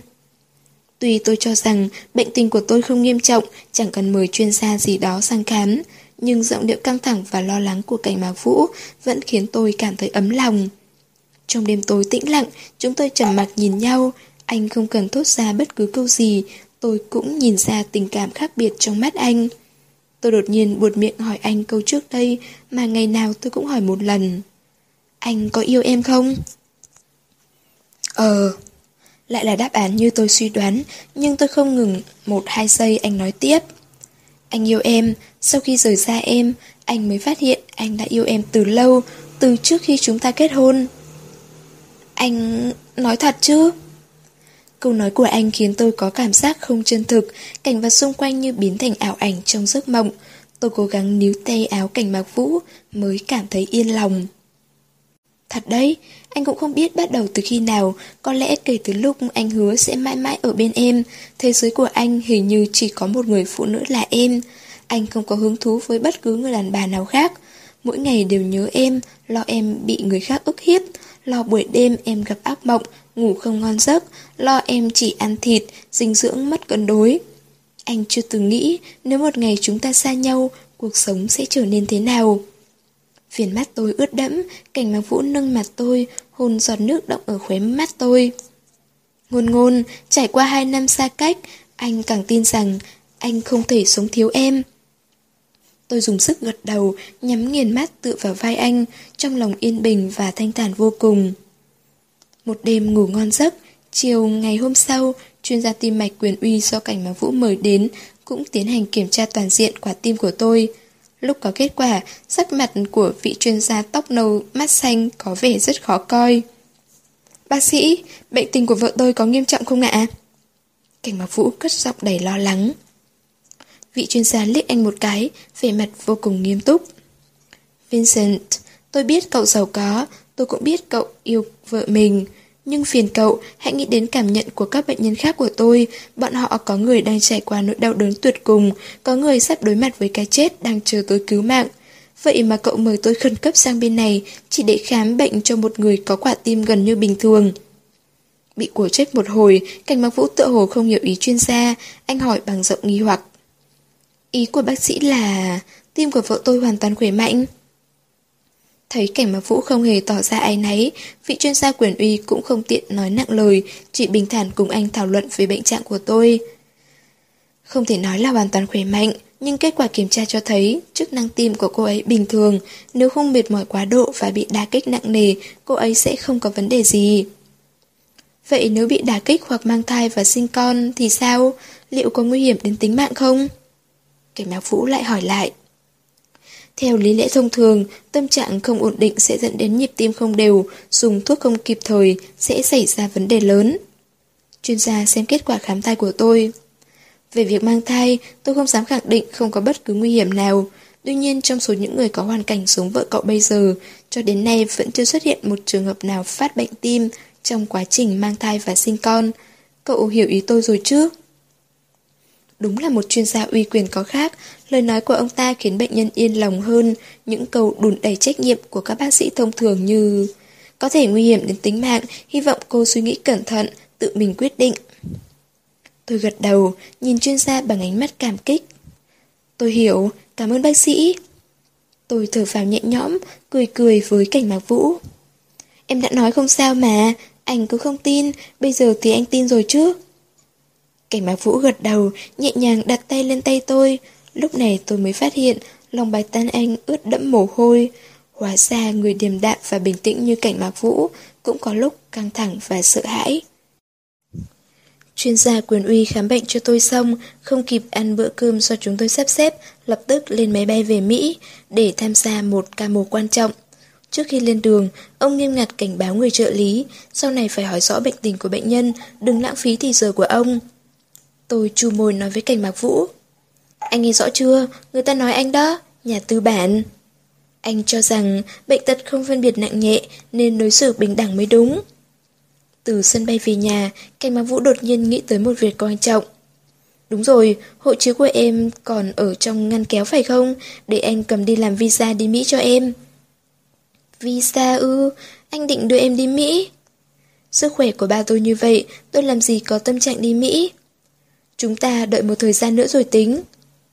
Chúng ta đi đăng ký kết hôn, sẽ không lâu đâu, hai ba ngày là đủ rồi. Đăng ký kết hôn... Tôi tưởng việc tái hôn của tôi và Cảnh Mạc Vũ cũng giống như lúc kết hôn, chỉ cần anh bỏ ra chút thời gian cùng tôi đến cục dân chính, điền vào bảng thông tin là một cuốn sổ đỏ. Cả quá trình, chúng tôi chẳng cần nói nhiều, cũng có thể trở thành vợ chồng. Hay là Cảnh Mạc Vũ không những đổi tên họ mà còn chuyển sang quốc tịch Mỹ, nên mới phải đưa tôi đi Mỹ kết hôn. Tôi lên Badu tra cứu, rõ ràng ở Trung Quốc cũng có thể làm thủ tục kết hôn, chỉ cần đại sứ quán Mỹ cấp cho anh giấy chứng nhận độc thân bằng hai thứ, tiếng Anh, tiếng Trung và hộ chiếu của anh là chúng tôi có thể đăng ký kết hôn như bình thường. Tôi chỉ tay vào nội dung chỉ dẫn trên màn hình vi tính cho cảnh Mạc Vũ xem, nhưng anh chỉ liếc qua, anh lãnh đạm nói. Kết hôn ở Trung Quốc chẳng được đảm bảo gì cả, ly hôn còn đơn giản hơn đuổi việc nhân viên. Anh thấy luật lệ hôn nhân của Mỹ vẫn đáng tin hơn. Này, sao chưa kết hôn đã tính đến chuyện ly hôn rồi? Để phòng bất chắc. Tôi đột nhiên có cảm giác mình vừa leo trên thuyền của đạo tặc. Có điều một khi đã lên rồi, tôi cũng không cần bận tâm nhiều như vậy. Tôi ngẫm nghĩ nói. Không cần làm visa, visa em làm lần trước chắc vẫn chưa hết hạn. Lần trước, em từng đi Mỹ sao? Tôi vuốt mái tóc là xòa. Chưa từng. Cảnh bác Vũ nhìn tôi hồi lâu, ánh mắt anh khiến tôi không thể che giấu tâm sự. Tại sao? Em sợ tách anh quá gần. Ở gần anh, em sẽ làm những chuyện không lý trí, quấy rầy cuộc sống bình yên của anh. Tôi chậm rãi nói như vậy. Năm đầu tiên sau khi cảnh báo Vũ bỏ đi là năm tôi khốn khổ nhất. Tôi bán mạng làm việc để mình không có thời gian nhớ anh. Nhưng mỗi khi nghe ai đó gọi tiếng anh, tôi sẽ nghĩ đến cảnh báo Vũ. Có người nhắc tới Ngô Gia, tôi lại nghĩ đến anh. Có người nói tới nước Mỹ, tôi cũng nhớ đến anh. Thậm chí có người gọi tôi là cảnh tổng, tôi cũng vô thức nhìn xung quanh, biết rõ là không thể, nhưng tôi vẫn ảo tưởng anh đang đứng ở đâu đó gần tôi. Một lần công ty cần đi Washington đặt thiết bị, tôi đã làm visa để đi cùng đoàn. Ý định của tôi là tìm cơ hội gặp anh một lần, dù chỉ được nhìn anh từ xa. Cuối cùng chỉ sợ làm phiền anh, nên tôi đã trả lại vé máy bay. Sau đó thời gian cứ thế trôi, nhớ nhung biến thành thói quen, tôi không cố ý quên anh, vậy mà anh dường như đã thật sự bước ra khỏi cuộc sống của tôi, ngày càng trở nên xa vời. Tôi tưởng mình đã thoát khỏi chiếc lồng sắt của tình yêu, nhưng thật ra đó chỉ là lừa mình dối người mà thôi. Tôi đang thất thần, cảnh mà Vũ tiến lại gần tôi. Nếu em đã quyết định quấy giày, thì hãy quấy giày đến cùng đi. Đúng vậy, một khi đã quyết định yêu anh, bất kể đúng sai thế nào, cũng là sự lựa chọn của tôi. Đã yêu thì yêu đến cùng. Chương 32 phần 2 Ngoại truyện về cảnh mạc vũ, bệnh tim Quá khứ đã bỏ lỡ không thể quay lại, nhưng không hề gì, chúng ta còn có hiện tại. Bệnh tim của cháu đã khỏi chưa? Cũng ổn định rồi ạ, hai năm nay cháu không bị phát hiện. Cháu phải cẩn thận đấy, lúc phát bệnh trông cháu rất đáng sợ. Vâng ạ, lần trước may gặp được chú. Âm thanh quen thuộc và xa lạ mỗi lúc một xa, cảnh mạc vũ vẫn đứng ở lối cầu thang tĩnh mịch. Đến lúc này, anh vẫn cảm thấy từng câu từng chữ vang lên bên tai, có thể xuyên thủng cả màng nhĩ của anh. Đặc biệt hai từ bệnh tim khiến đầu ngón tay anh run run, mãi không thể bình tĩnh được. Lối đi không có ánh sáng, đột nhiên biến thành màu trắng toát, mùi máu tanh phảng phất quanh đây. Cảnh mạc vũ dường như nhìn thấy cảnh ly biệt, thương nhất trong ký ức của anh. Nhìn thấy hơi thở của người mẹ nuôi ngày càng yếu ớt, đôi mắt dịu dàng của bà ngân ngấn nước, ngón tay thon dài giơ lên trong không trung, muốn túm lấy thế giới mà bà vẫn còn lưu luyến. Nhưng cuối cùng, bàn tay đó bất lực buông lơi. Lúc bấy giờ, cảnh mạc vũ mới 5 tuổi, lần đầu tiên trong đời anh trải qua cảnh ly biệt đau thương, cũng là lần đầu tiên trong đời anh nghe nói, trên thế gian tồn tại một căn bệnh có thể đột ngột cướp đi sinh mạng của con người. Dù ba nuôi của anh giỏi cỡ nào cũng không thể giành được người ông yêu từ tay thần chết. Bệnh đó gọi là bệnh tim. Vì vậy kể từ lúc đó, anh rất lo những người xung quanh mắc phải căn bệnh này, đặc biệt là cô em gái anh yêu thương nhất. May mà lúc nhỏ, ngôn ngôn ăn được, ngủ được, cơ thể khỏe mạnh hơn những đứa trẻ bình thường. Thỉnh thoảng cô mắc bệnh cảm cúm gì đó nên mới bị sốt. Mỗi lần đưa cô đi bệnh viện, anh đều túm tay áo bác sĩ, hỏi đi hỏi lại một câu. Có phải em gái cháu bị bệnh tim không? Bác sĩ cười xoa đầu anh. Không phải, em gái cháu chỉ bị cảm cúm, tiêm vài mũi là khỏe lại ngay. Thấy anh không tin, bác sĩ cầm điện tâm đồ vừa được in ra đưa cho anh xem. Cháu xem này, nhịp tim của em gái cháu hoàn toàn bình thường. Cảnh Mạc Vũ không biểu hiểu điện tâm đồ, nhưng thái độ ôn hòa của bác sĩ khiến anh yên lòng. Sau đó ngôn ngôn lớn lên, cơ thể ngày càng khỏe mạnh, đến bệnh cảm cúm cũng không mắc phải nữa. Cảnh Mạc Vũ tìm hiểu kiến thức cơ bản về bệnh tim, biết tỷ lệ mắc bệnh tim ở ngôn ngôn không cao. Người mắc bệnh tim đa phần khi khí huyết suy yếu, dễ mệt mỏi, vận động nhẹ mà cũng thở hồng hộc. Ngoảnh đầu nhìn cô em gái yêu quý của mình hoạt bát lanh lợi, chạy đi chạy lại khắp sân cũng không đỏ mặt, không thở dốc, lúc này anh mới thực sự yên tâm. Anh không còn lo lắng rằng cô sẽ ra đi đột ngột như mẹ nuôi của anh nữa. Cho đến hai năm trước, vụ ly hôn đã kết thúc cuộc hôn nhân của hai người. Không bao lâu sau, cảnh mà Vũ nghe nói ba nuôi anh bị bắt vì hoạt động khai thác khoáng sản trái phép. Bên trên trực tiếp cử tổ chuyên án điều tra ở thành phố A, không người nào có thể ra mặt, cũng không ai biết rõ nội tình cuộc điều tra đó. Cảnh mà Vũ biết hứa tiểu nặc không có năng lực bày trò, nhất định có kẻ ngầm sắp đặt. Nhưng anh không ngờ, người đó là Văn Chết Lỗi, con trai Phó Hạ Dương, là bác sĩ nổi tiếng ở bệnh viện thành phố T, cũng là chuyên gia khoa tim mạch. Ngoài chuyện đau lòng vì ngôn ngôn bị người đàn ông vô sỉ đó lợi dụng và lừa dối, anh cũng đã lo lắng ngôn ngôn giấu anh điều gì đó. Cảnh báo Vũ cử người điều tra hồ sơ bệnh án của ngôn ngôn ở thành phố T. Ngoài một tờ ghi chép tình trạng sức khỏe, bao gồm cả nhịp tim bình thường, chỉ có bệnh án cô phá thai bằng thuốc ở khoa phụ sản. Trên bệnh án ghi rõ, trong quá trình phá thai cô bị mất rất nhiều máu, phải cấp cứu hơn 40 phút. Ở cột ký tên người nhà bệnh nhân, cấp cứu là chữ ký của phần Chết Lỗi. Ánh chiều tà đỏ như màu máu, nhuộm đỏ đáy mắt cảnh báo vũ, tập bệnh án trong tay anh bị vò nát. Cuối cùng, cảnh báo vũ đã hiểu tại sao cô lại tuyệt tình rời xa anh như vậy, bởi vì tình yêu cô dành cho anh đã khô cạn. Nếu còn có chút tình cảm với anh, sao cô không chịu gặp anh, cũng không chịu để anh ở bên cạnh cô lúc cô gặp nguy hiểm đến tính mạng. Dù biết duyên phận đã hết, cảnh mặc vũ vẫn muốn cho ngôn ngôn biết sự thật.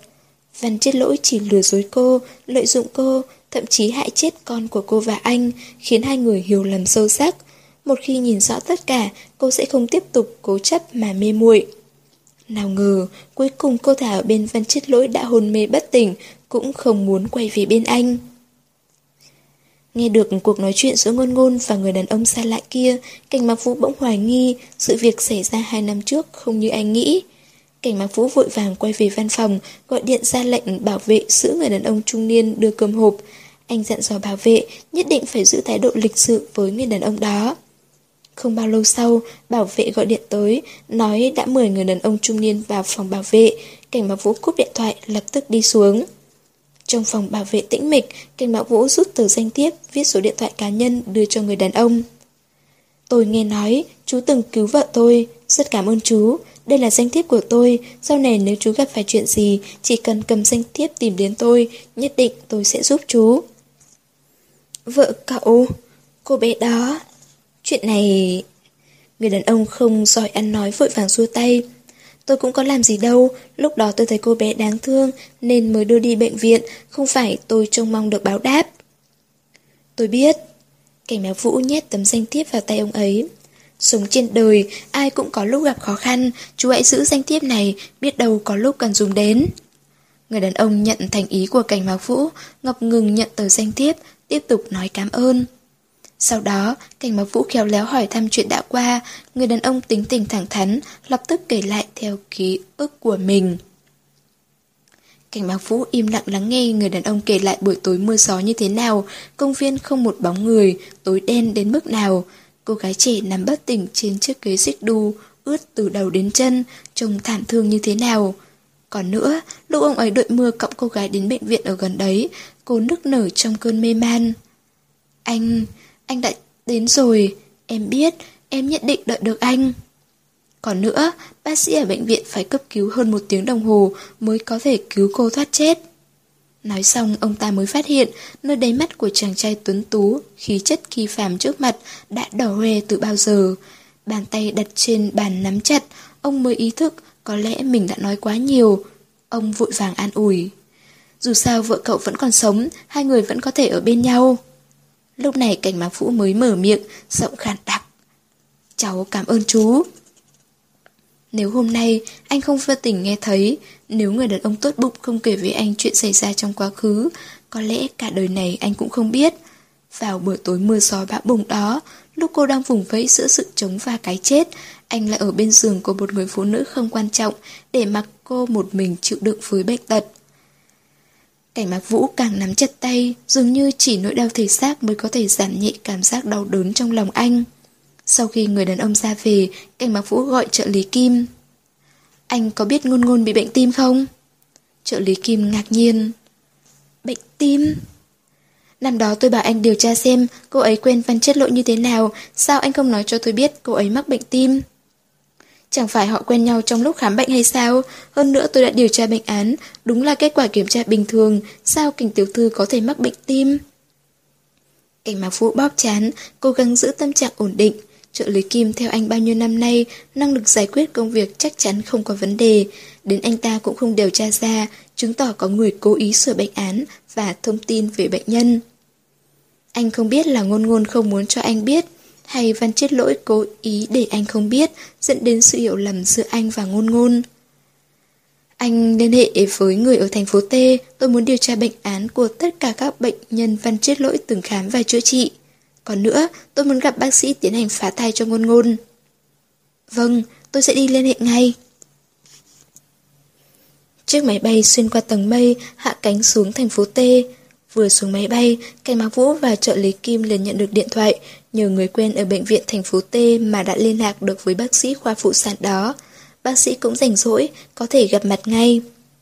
Sau khi nói chuyện riêng với bác sĩ phụ sản hơn một tiếng đồng hồ, lại tìm ra bệnh án của một bệnh nhân tên An Nhiên trong những tư liệu bệnh nhân của Văn Chết Lỗi. Cuối cùng Cảnh Mạc Vũ cũng nắm được rất nhiều chuyện trước kia anh không hề hay biết. Hóa ra hai năm trước, ngôn ngôn mắc bệnh viêm cơ tim nghiêm trọng, vì không kịp thời chữa trị, tâm trạng thất thường, bệnh tình của cô trở nên vô cùng nghiêm trọng, đến mức tim cô có thể ngừng đập bất cứ lúc nào. Tình trạng sức khỏe không cho phép cô mang thai, vậy mà cô giấu anh, định sinh đứa con đó. Để việc sinh nở thuận lợi, cô từng nằm viện một tuần, lúc anh đến thành phố T tìm cô, cô vừa xuất viện, anh còn nhớ thấy sắc mặt cô nhợt nhạt nhưng nụ cười vô cùng rạng rỡ, không hề có dấu hiệu của bệnh tật. Sau đó cô mất đi đứa bé trong bụng, bệnh tình càng nặng thêm, cô đã giấu anh tới thành phố Tây chữa trị. Thời gian đó, Cảnh Mạc Vũ đến khắp các bệnh viện cũng không tìm thấy cô là bởi vì Văn Chết Lỗi giúp cô dùng tên giả để làm thủ tục nhập viện. Có thể thấy, anh ta dắp tâm khoét sâu sự hiểu lầm giữa anh và ngôn ngôn, đến mức không thể cứu vãn. Lúc cảnh Mạc Vũ rời khỏi bệnh viện, đêm đã khuya, đèn hai bên đường sáng rực, một mình anh bước đi trên phố xá huyên náo, bước chân hơi loạn choạng. Anh không biết rõ phương hướng, cũng không nhìn thấy điểm tận cùng của con đường. Anh chưa bao giờ muốn ôm cô như lúc này, dùng tất cả sức lực để ôm cô, nói với cô. Anh đã học được cách yêu một người, anh sẽ dùng cả cuộc đời để yêu em. Trên thực tế, đời người rất ngắn, không tới vạn năm, thậm chí chưa tới trăm năm. Nhưng không sao cả, hiện tại là đủ rồi chương 33, tái hôn Ngày mai chúng ta đi Washington. Lúc cảnh mà Vũ nói câu này, tôi vừa tỉnh dậy, chưa kịp đánh răng rửa mặt, tôi mơ hồ nhìn anh. Anh nói gì? Ngày mai? Ừ, visa của em tuần sau hết hạn rồi, nếu làm cái khác không biết sẽ phải đợi bao lâu. Đợi thì đợi, em không vội. Nhưng anh vội. Cảnh mà Vũ nói. Hơn nữa, ba mẹ anh rất muốn gặp em. Nghe câu này, đầu óc tôi lập tức mường tượng cảnh cô bé lọ lem được gả vào nhà giàu, bị kỳ thị, coi thường trong các bộ phim truyền hình thần tượng. Tôi bất an hỏi cảnh mạc vũ. Thái độ của ba mẹ anh với cảnh gia thế nào, họ còn trách ba em không? Em yên tâm đi, ba mẹ anh đều là người tốt. Qua mấy lần tiếp xúc gián tiếp, tôi có thể nhận ra Ngô Cẩm Mân khí khái hơn người, nhưng dù sao, ba tôi cũng đã hại gia đình họ cốt nhục phân ly nhiều năm. Tôi không thể tưởng tượng họ nhìn nhận cảnh gia và nhìn nhận tôi như thế nào. Nghĩ đi nghĩ lại, tôi thấy cảnh Mạc Vũ không phải nhân vật nam chính nhu nhược trong mấy bộ phim truyền hình thần tượng. Anh dám đưa tôi đi Mỹ kết hôn, chắc anh đã chuẩn bị đâu vào đấy, không để tôi phải chịu uất ức. Hơn nữa, bấy giờ tôi đã có con, mẹ dựa hơi con, đăng đường nhập thất. Nghĩ đến đây, tôi lập tức đứng dậy thu dọn đồ rồi hỏi cảnh mạc vũ. Anh đặt vé máy bay chưa? Không cần đặt, ba anh có máy bay đến đón em. Tôi muốn nói, thời buổi này xăng dầu đắt đỏ, máy bay chở khách cũng thải ít khí carbon hơn, nhưng tôi cố kiềm chế không lên tiếng. Khi chiếc máy bay tư nhân của Ngô Sa đáp xuống Washington, một trận, trận tuyết lớn ập đến. Qua cửa kính máy bay, lớp tuyết dày và trắng toát càng khiến thành phố xa lạ này thêm phần lạnh lẽo. Cửa khoang máy bay mở ra, tôi nhìn thấy có rất nhiều người đang đứng ở lối ra, họ đều mặc những bộ trang phục cao quý. Đứng đầu là một người đàn ông và một người phụ nữ có khí chất phi phàm. Tôi nheo mắt để nhìn họ cho rõ, người đàn ông trông có vẻ giống Ngô Cẩm Mân. Lần đầu tiên gặp cha mẹ chồng trong tình huống bất ngờ, còn là người đứng đầu gia tộc Ngô Thị nghe danh đã lâu, tôi thấp thỏm khoác tay cảnh bằng vũ xuống máy bay. Đi đến trước mặt họ, nhận ánh mắt dò xét của mọi người. Ngôn ngôn, đây là ba mẹ anh. Lần đầu tiên trong đời, tôi có dịp quan sát kỹ lưỡng ngô phu nhân trong truyền thuyết. Bà đúng là người phụ nữ giỏi giang, mang vẻ đẹp không kiêu kỳ. Bác trai, bác gái, con chào hai bác. Họ mỉm cười gật đầu. Quả nhiên tình tiết cầu huyết trong phim truyền hình không xuất hiện, thái độ của Ngô Cẩm Mân và phu nhân đối với tôi rất nhã nhặn, khiến người đối diện không hề cảm thấy giả tạo. Đặc biệt là Ngô phu nhân, không đợi cảnh Mạc Vũ giới thiệu, bà đã tiến lên vài bước, nhiệt tình nắm tay tôi, cất giọng thân thiết. Ngôn ngôn. Bàn tay được chăm sóc cẩn thận của bà mang lại cảm giác dễ chịu như người mẹ. Tôi thích bà từ đó. Sắc mặt con không tốt lắm, có phải trong người khó chịu? Bà hỏi tôi như vậy. Nhận ra sự quan tâm chân thành của bà, tôi cũng không giả bộ ứng phó. Cũng hơi hơi, nhưng xuống máy bay con đã đỡ nhiều rồi ạ. Có phải máy bay nhỏ quá nên không dễ chịu? Không phải đâu ạ, con thấy rất dễ chịu. Tôi vội lắc đầu, chỉ có hai chúng tôi ngồi trên chiếc máy bay đủ chứa mấy người, quả thực là không nhỏ. Không phải do máy bay, Cảnh bác Vũ nói giúp tôi. Cô ấy có thai nên bị nghén. Có thai? Có thai? Hai vợ chồng Ngô Cẩm Mân đều đồng thanh kêu lên kinh ngạc, sau đó mừng rỡ đưa mắt nhìn nhau, rồi nở nụ cười rạng rỡ. Có thể thấy tin tức này khiến họ rất vui mừng. Tôi lườm Cảnh Mạc Vũ, dùng ánh mắt hỏi anh. Anh vẫn chưa cho ba mẹ biết chuyện em mang thai. Cảnh Mạc Vũ mỉm cười với tôi, sau đó anh kéo tôi đi gặp những người khác. Ngôn ngôn, đây là chú hai của anh. Đây là chú hai Ngô Cẩn Hoa, người từng bày mưu tính kế hãm hại cảnh Mạc Vũ. Tôi quan sát kỹ lưỡng, đó là người đàn ông ngoài 50 tuổi, tràn đầy vẻ ngang ngược. Ngô Cẩn Hoa vỗ vai cảnh Mạc Vũ. Vincent, cuối cùng cháu cũng đạt được ước nguyện rồi nhé. Có thể do ông ta ngụy trang quá tốt, tôi không hề nhìn ra vẻ thâm hiểm tàn nhẫn, đến cháu duyệt của mình cũng không bỏ qua, từ nụ cười của ông ta. Ngược lại, trông ông ta tương đối hòa nhã và thân thiện. Dinh thự của Ngô Cẩm Mân không xa hoa như trong tưởng tượng của tôi, nói đúng hơn, xa hoa ngoài sức tưởng tượng của tôi. Ngôi biệt thự nằm ở vị trí sau là núi, trước là hồ nước, trông giống một vương phủ trang nhã, đẹp đẽ và khác biệt. Cả khu biệt thự mang phong cách kiến trúc Gothic. Nhà của Ngô Gia như miếng ngọc đẹp đẽ tráng lệ và nguy nga hiếm thấy. Tôi bất giác cảm thán một câu. Đẹp quá! Ngô phu nhân nói cho tôi biết đây là Ngô Cẩm Mân mời kiến trúc sư người Trung Quốc mà ông thích nhất để thiết kế. Tính cách quy hoạch tổng thể của cả khu vực và chính quyền địa phương không cho Ngô Gia xây dựng khu biệt thự mang phong cách Trung Quốc khác biệt này. Nhưng Ngô Cẩm Mân kiên quyết muốn cho người phương Tây biết thế nào là phong cách kiến trúc cổ xưa của Trung Quốc. Ông tốn rất nhiều công sức mới đạt được ý nguyện. Sau đó Ngô Phu Nhân lại nói Vincent, nó có rất nhiều điểm giống ông ấy, đặc biệt là tính cách, chỉ cần quyết định một điều gì thì sẽ không bao giờ thay đổi. Thấy tôi không hiểu thâm ý của câu nói của bà, ngô phu nhân liền cười cười. Đi thôi, để bác đưa con đi thăm phòng ngủ của Vincent. Hai năm trước, nó trang trí lại theo ý mình, thay đổi hoàn toàn thiết kế mà ba nó thích nhất. Tôi lặng lẽ đi theo ngô phu nhân vào phòng của cảnh mạc vũ. Khi nhìn thấy căn phòng ngủ có phong cách ấm áp lãng mạn, hoàn toàn khác phong cách của phương phủ, tôi không khỏi ngỡ ngàng, tưởng đây chỉ là ảo giác. Trước mặt tôi chính là căn phòng của tôi, nói đúng hơn là phòng của tôi và cảnh mạc vũ ở Trung Quốc. Giấy dán tường màu hồng phấn, đèn pha lê màu tím nhạt, rèm cửa màu ngà, chiếc giường đôi trắng muốt cả kệ tủ đựng đầy những chiếc cốc mà tôi sưu tầm. Tất nhiên có cả bộ cốc dạ quang mà tôi yêu thích. Những chiếc cốc dạ quang trước mặt trở nên mơ hồ. Ngô phu nhân nhẹ nhàng nắm tay tôi. Ngôn ngôn, Ngô Cẩm Mân nói, hai năm trước có một cô gái gửi email cho ông ấy, trong đó toàn là ảnh Vincent lúc nhỏ. Cô gái còn nói cho ông biết Vincent đang ở thành phố A, cô gái đó có phải là con không? Tôi lặng lẽ gật đầu. Trước đây bác nghĩ mãi cũng không ra tại sao con lại giấu Vincent nói sự thật cho chúng ta biết. Sau đó Vincent bảo con vì hiểu lầm mà kiên quyết rời xa nó, còn bất chấp tất cả đòi ly hôn. Bây giờ bác mới hiểu, còn muốn Vincent ra đi mà không vướng bận điều gì. Ngô phu nhân dừng lại, lần này tôi đã hiểu thâm ý của bà. Tuy tôi làm nhiều chuyện như vậy, nhưng cảnh mà Vũ chưa bao giờ quên cảnh ra. Từng chi tiết nhỏ trong căn phòng này là minh chứng hoàn hảo nhất. Đăng ký kết hôn ở Mỹ không phải là chuyện dễ dàng, nhân viên làm thủ tục xét duyệt hồ sơ của chúng tôi vô cùng nghiêm khắc.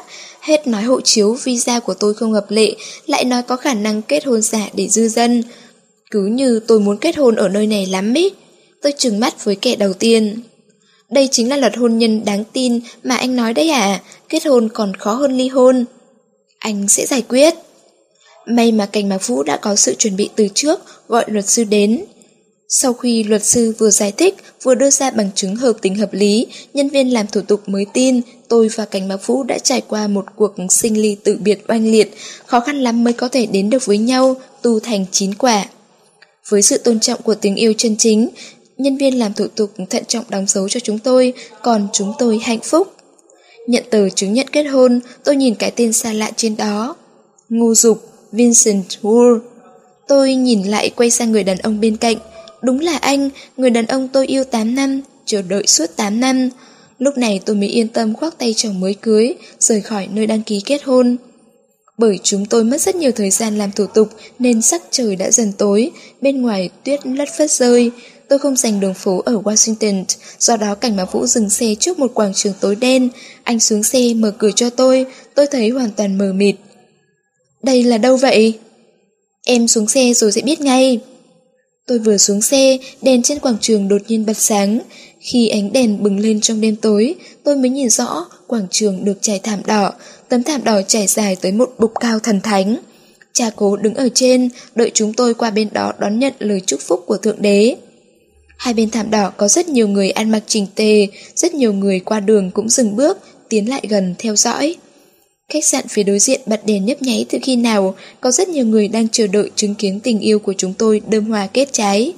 Niềm vui bất ngờ khiến tôi luống cuống. Sau đó một bàn tay nắm chặt tôi, cảm giác không phải cảnh mặc vũ. Tôi lập tức quay đầu, bắt gặp gương mặt tươi cười rạng rỡ của ba. Ba, sao ba lại đến đây? Tôi vui mừng khôn xiết nhào vào lòng ông.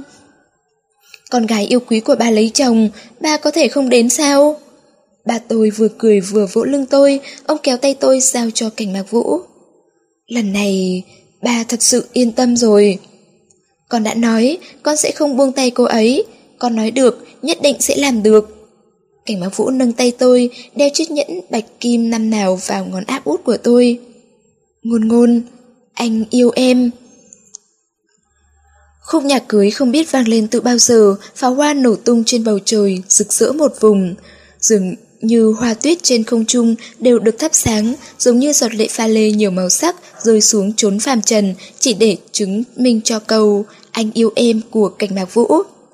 Buổi lễ kết thúc, dạ tiệc bắt đầu, cảnh mặc vũ ôm tôi đi mời rượu khách, tôi gần như không quen khách sự tiệc cưới, ngoài Bill và một bóng sáng màu trắng ở góc phòng tiệc. Bill vẫn nhìn tôi bằng ánh mắt xuyên thấu, tôi né tránh cái nhìn nóng bỏng của anh ta, tình cờ bắt gặp một hình bóng đứng trong góc phòng. Ban đầu, tôi còn tưởng mình nhìn nhầm, tôi bất giác nhìn kỹ hơn, người đó đúng là hứa tiểu nặc, âm hồn không tan.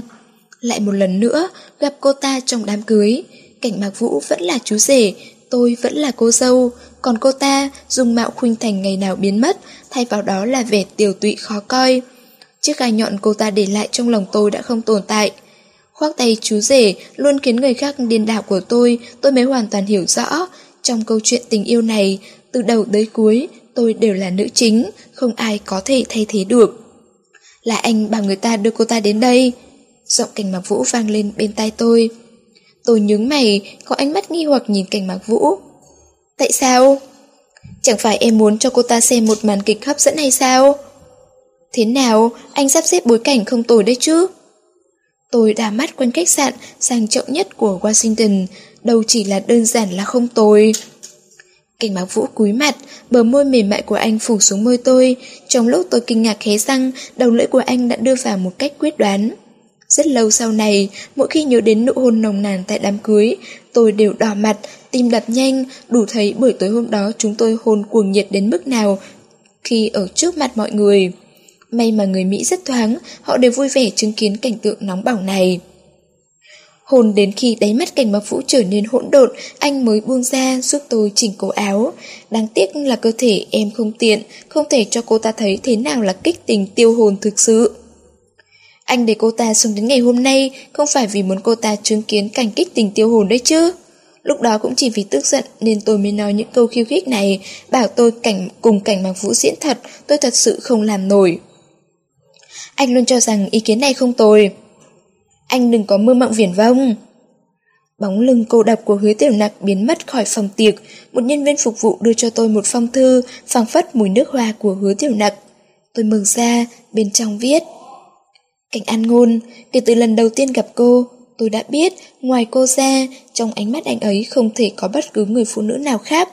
Con người bi ai nhất chính là khi tất cả mọi người đều thấy cô rất hạnh phúc, duy nhất bản thân cô không nhìn thấy. Tôi cầm lá thư đuổi theo, nhưng Hiếu Tiểu Nặc và một bóng lưng cao lớn đã cùng biến mất trong đêm tuyết rơi của Washington. Cảnh Mạc Vũ cũng đuổi theo tôi, giúp tôi mặc áo khoác dày, phủi đi hoa tuyết trên tóc tôi. Anh biết, em luôn trách anh quá nhân từ với cô ta. Thật ra anh chỉ cảm thấy cô ta không đáng để ý tới, đến mức anh thường xuyên quên mất sự tồn tại của cô ta. Nhưng cô ta vẫn luôn để ý đến anh. Em yên tâm, lần này cô ta sẽ thực sự biến mất, em sẽ không bao giờ gặp lại cô ta hay nghe bất cứ tin tức vì cô ta nữa, dù cô ta có chết ở đầu đường, cũng chẳng liên quan đến anh. Anh đưa cô ta đi Mỹ là để cô ta tham dự hôn lễ của anh. Cảnh Mạc Vũ nở nụ cười nhạt. Đầu tiên, anh xin đính chính lại, người đưa cô ta đến nước Mỹ không phải là anh, mà là chú Mã. Có khác biệt sao? Em còn nhớ lần chúng ta tổ chức tiệc ở thành phố A không? Hứa tiểu nặc đột nhiên xuất hiện, ba sai người đưa cô ta đi ấy. Làm sao tôi có thể quên, cuối cùng anh vẫn không đành lòng nên cứu cô ta. Anh biết ba sẽ không tha cho cô ta, nhưng anh không muốn can thiệp.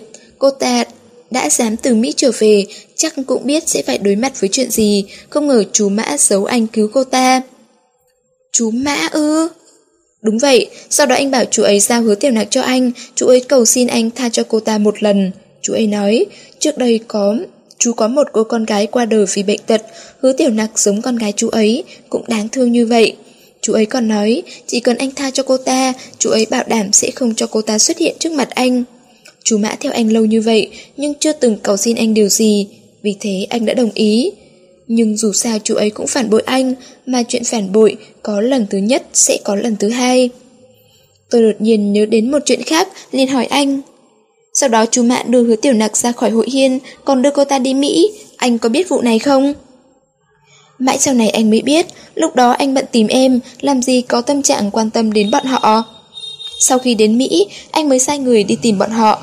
Hôm đó anh muốn kết thúc với Hiếu Tiểu Nặc, nhưng khi nhìn thấy cô ta vừa phải dựa vào máy hô hấp duy trì mạng sống trong phòng bệnh, đột nhiên anh cảm thấy cái chết đối với cô ta quả là một sự giải thoát.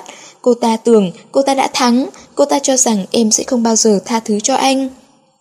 Tuyết rơi ngập trời, tôi không còn nhìn thấy bóng lưng hứa tiểu nặc, tôi không biết cô ta đi đâu, nhưng tôi hy vọng cô ta sống tốt, vì cả cuộc đời của cô ta là bi kịch. Tôi hy vọng cô ta có thể hiểu rõ ý nghĩa của cuộc sống ở thời khắc cuối cùng của cuộc đời.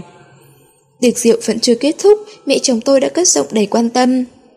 Mẹ thấy ngôn ngôn hơi mệt rồi, con đưa vợ con về nhà trước đi, để ba mẹ và chú hai tiếp khách là được rồi, không sao đâu. Nhắc đến chú hai của cảnh mạc vũ, tôi lại đưa mắt về phía Ngô Cần Hoa đang bận rộn tiếp khách. Sau hai ngày tiếp xúc, tôi phát hiện ông rất sống với cảnh mạc vũ, bề ngoài lạnh lùng bá đạo, nhưng trong lòng chắc ẩn. Một lần, nhìn thấy một con chó hoang ở gần ngô gia, ông ấy lập tức gọi điện đến trung tâm cứu giúp động vật, bảo người ta đưa chó đi. Tôi rất khó tưởng tượng người như ông ấy vì quyền lực mà hãm hại cháu ruột của mình. Trên đường về nhà, tôi dò hỏi cảnh mạc vũ. Hình như chú hai của anh luôn bảo vệ anh. Cảnh mạc vũ dõi mắt về phía trước trả lời. Ừ, hai năm nay ba gặp nhiều trở ngại, ở ngô gia lại có nhiều kỵ húy nên không tiện bảo vệ anh. Toàn là chú hai dạy anh xử lý công việc làm ăn của ngô thị, nếu không có chú ấy, anh không thể nhanh chóng đứng vững ở ngô thị như bây giờ. Tại sao chú ấy làm vậy? Có lẽ chú ấy cho rằng anh thích hợp quản lý ngô gia hơn là tim. Tôi gật đầu, nói xa nói gần đã nhiều, tôi hỏi thẳng vấn đề muốn biết. Anh từng nói với ba, người bắt cóc anh do chú anh sai khiến, là anh nói dối ba phải không? Chương 34 Kết thúc Cảnh mà Vũ mỉm cười nhìn tôi. Ngôn ngôn, từ trước đến nay em luôn là người hiểu anh nhất. Em như vậy mà được coi là hiểu anh, có phải anh bi ai quá không? Tôi thật sự hiểu anh, ngay từ đầu tôi đã không hiểu lầm anh thức hứa tiểu nặc, cũng không nghĩ anh chỉ vì trách nhiệm nên mới cưới tôi, càng không cho rằng một khi tôi ép anh rời khỏi cảnh gia, khiến anh tay trắng, là có thể vứt bỏ hết tình cảm với cảnh gia, trở về bên ba mẹ anh. Cảnh mạc vũ nhíu mày, không để bụng lời tôi nói. Không sao cả, chúng ta còn thời gian một đời, nếu em có điều gì chưa hiểu, em cứ từ từ tìm hiểu. Một đời, nghe có vẻ rất dài, tôi ngoảnh đầu quan sát kỹ người đàn ông bên cạnh, nghĩ đến chuyện sống cùng anh cả đời, chứng kiến anh ngày một già đi, trong lòng chợt dội lên một cảm giác thật khó diễn tả. Sao em lại nhìn anh như vậy? Cảnh báo Vũ hỏi tôi.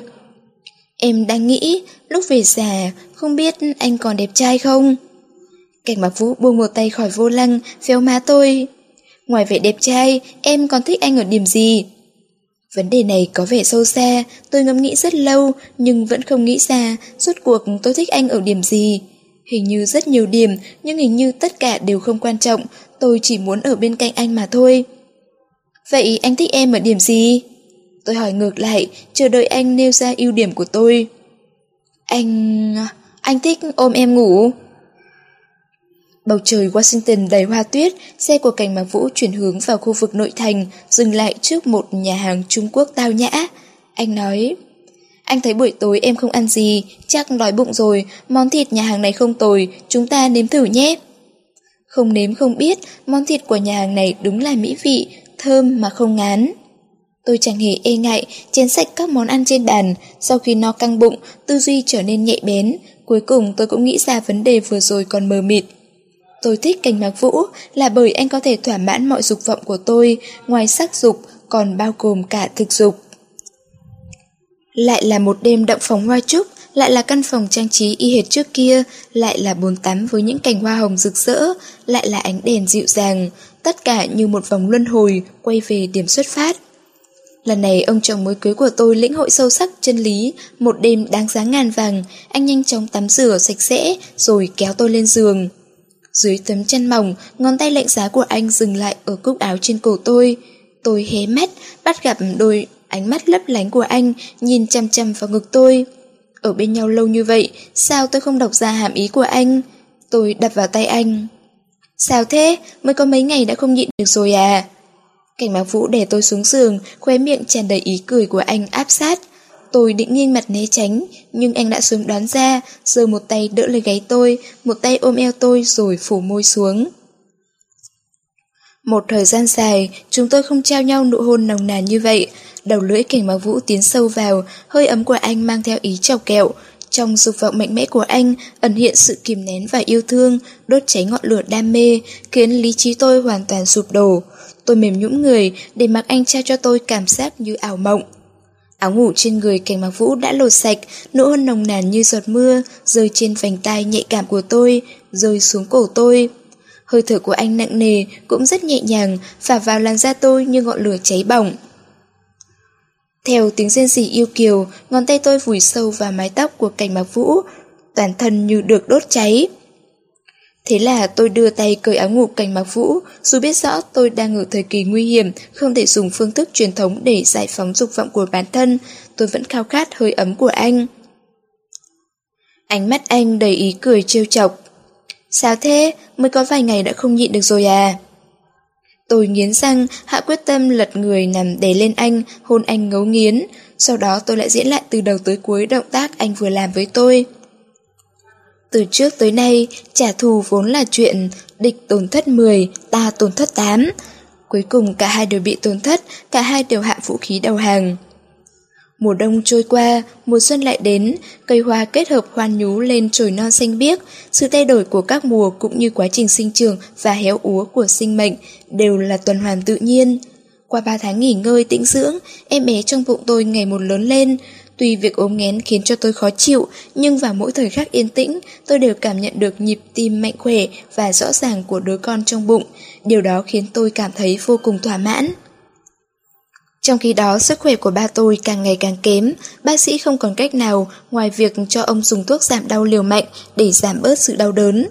Tôi không rõ ba tôi biết bao nhiêu phần sự thật về bệnh của ông, chỉ biết ông sống vui vẻ mỗi ngày, ông rất hiếm khi ở nhà dưỡng bệnh, có lúc ông đi một vòng quanh núi đất đỏ, dặn dò người phụ trách lưu ý đến vấn đề an toàn lao động.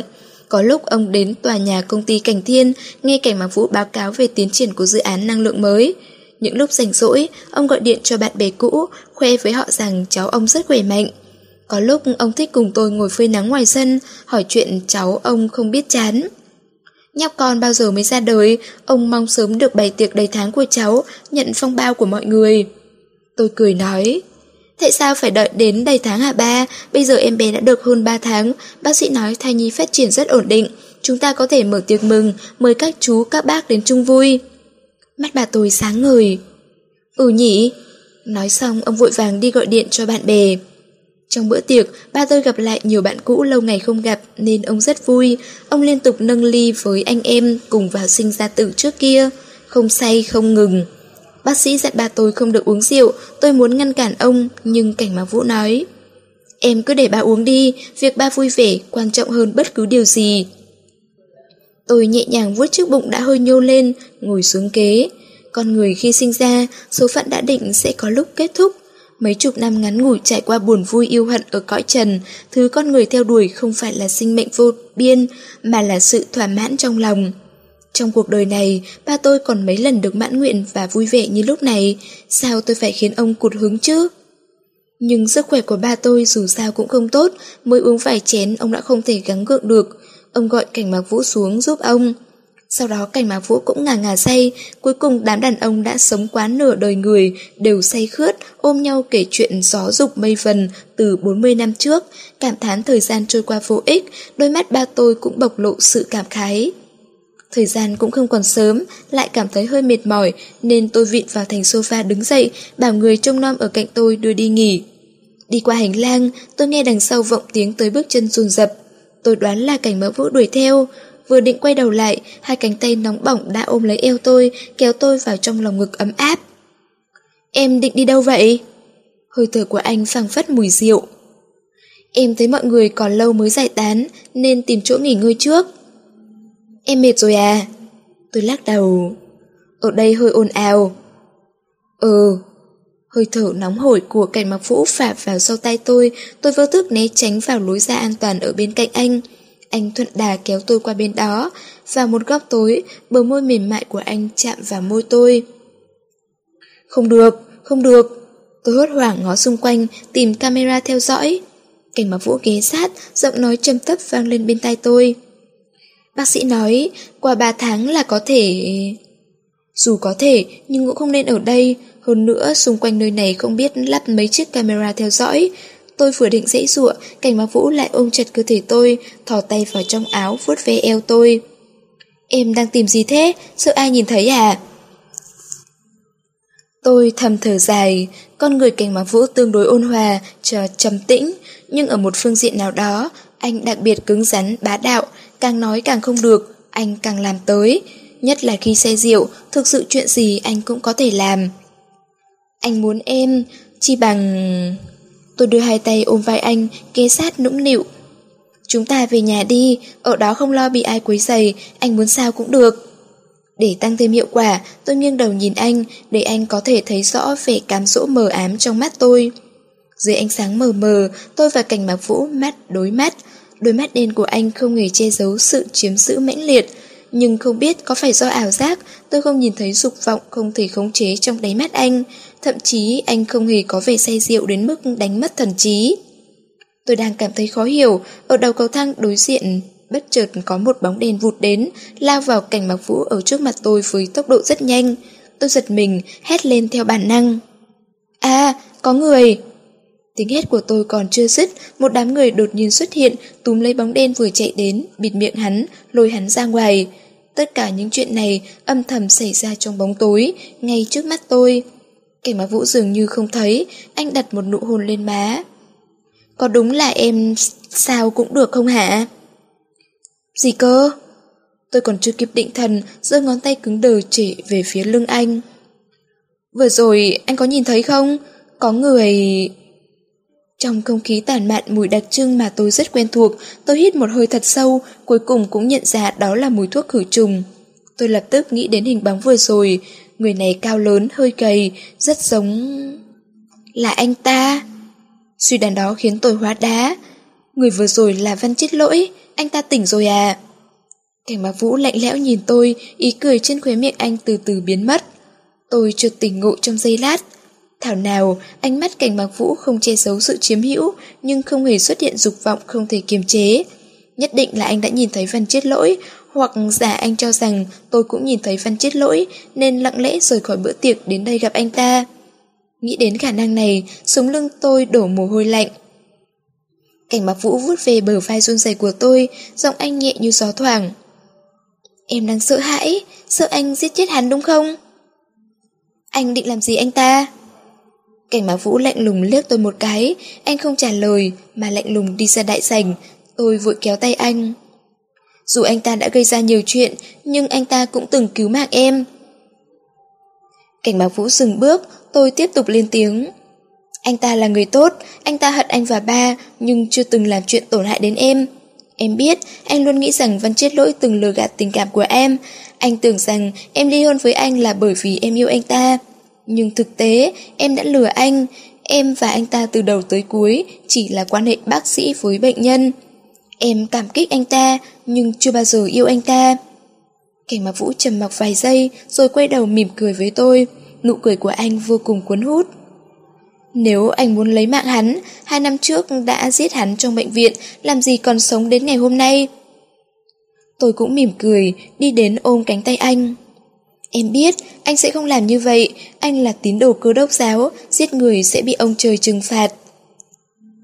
Anh không sợ bị ông trời trừng phạt, anh chỉ sợ em đau lòng. Tôi chợt nhớ đến chuyện hai năm trước xảy ra ngoài cổng bệnh viện T. Lúc đó xe của anh đỗ trong tuyết, tôi nghĩ anh đã có ý định hoàn thành một việc trước khi anh đi, nhưng cuối cùng anh vẫn tha cho Văn chết lỗi. Trước giờ tôi đều chưa biết nguyên nhân, đến bây giờ tôi mới hiểu đó là vì dấu chân hư vô và hỗn loạn của tôi in trên tuyết. Tôi muốn hỏi Kinh Mạc Vũ, một khi Văn chết lỗi tỉnh lại, liệu anh có gây chuyện bất lợi với ba tôi? Nhưng vừa định mở miệng, Cảnh Mạc Vũ đã dặn dò cấp dưới ở bên cạnh. Chuẩn bị xe. Anh định đi đâu? Cảnh Mạc Vũ nhíu mày, khóe miệng cong lên đầy mờ ám. Tất nhiên là về nhà.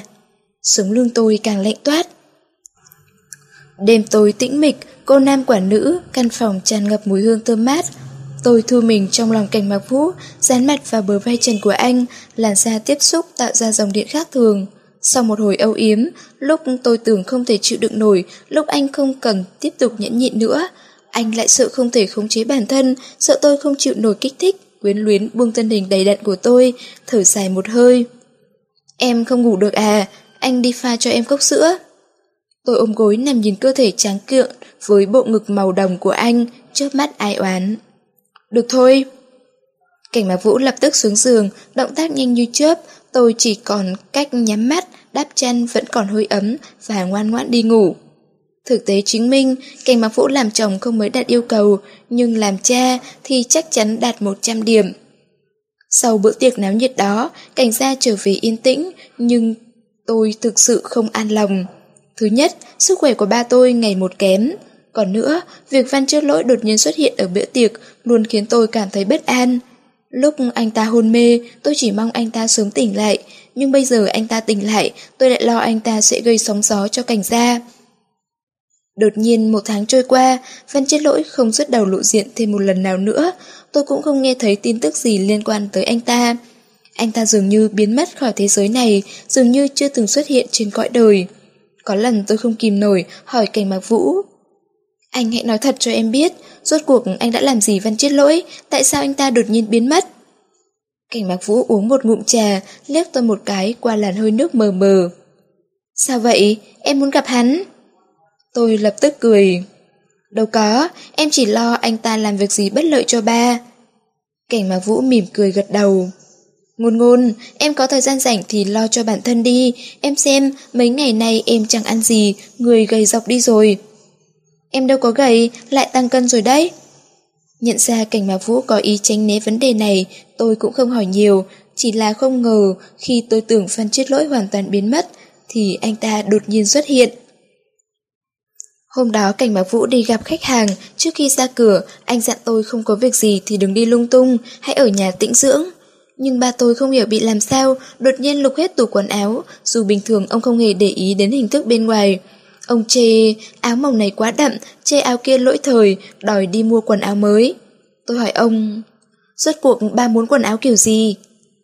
Ba muốn một bộ con lê màu trắng, mẹ con nói ba mặc con lê màu trắng là oách nhất. Ba tôi trả lời. Tôi đi dạo ở trung tâm thương mại một lúc lâu mới chọn được bộ con lê thích hợp nhất cho ba tôi. Khi lên xe để về nhà, Trời đã hơi tối, ánh chiều tà đỏ rực dưới chân trời. Đường bàn sơn không một bóng người, một chiếc ô tô dừng bên lề đường, cách xe của tôi không xa. Khi hình bóng quen thuộc vượt qua, tôi vội vàng kêu lên. Chú Tài, dừng xe! Chú Tài đỗ bên lề đường, tôi đẩy cửa xe xuống, lập tức nhìn thấy Văn Chết Lỗi đứng dưới ánh hoàng hôn. Gương mặt anh ta trắng bệch, tuy có chút sắc hồng hơn lúc nằm viện, nhưng trông anh ta vẫn rất ốm yếu. Anh ta gầy rộc, mặc áo sơ mi trắng nho nhã như lần đầu tiên gặp gỡ. Nhưng không còn vẻ nhanh nhẹn và phong độ, chỉ còn cảm giác vô hồn thê lương.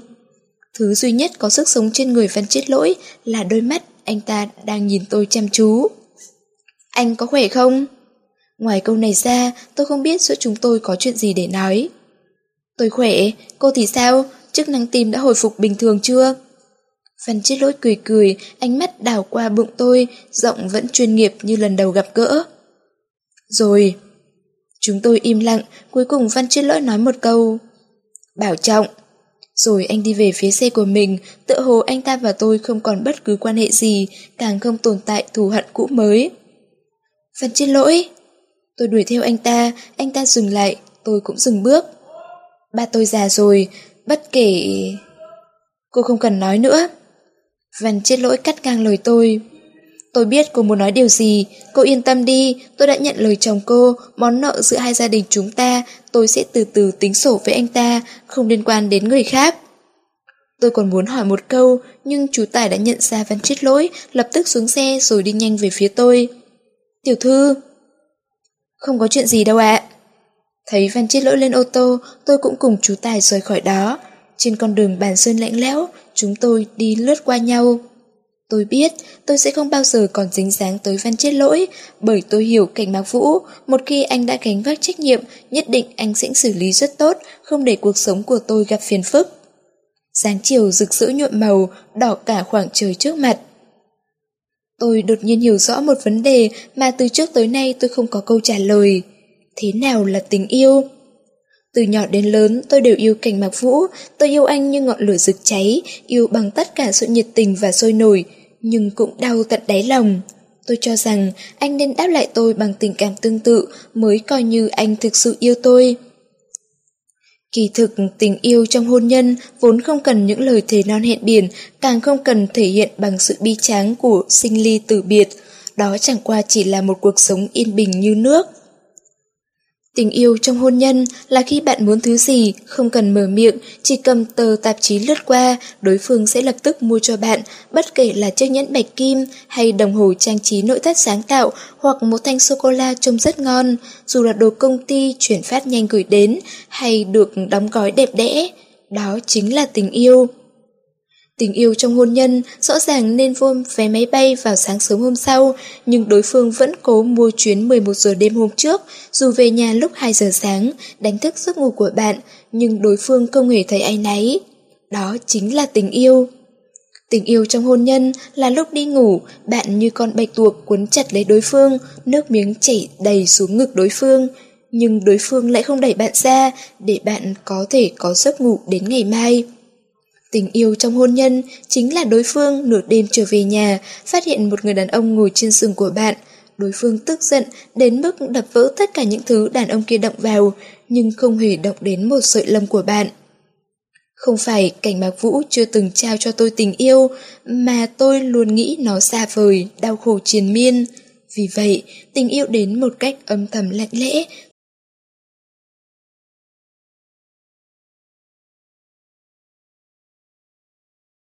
Để ủng hộ kênh, quý vị có thể để lại bình luận cũng như chia sẻ hoặc có thể ủng hộ tài chính trực tiếp về các địa chỉ đã được ghi ở phần mô tả.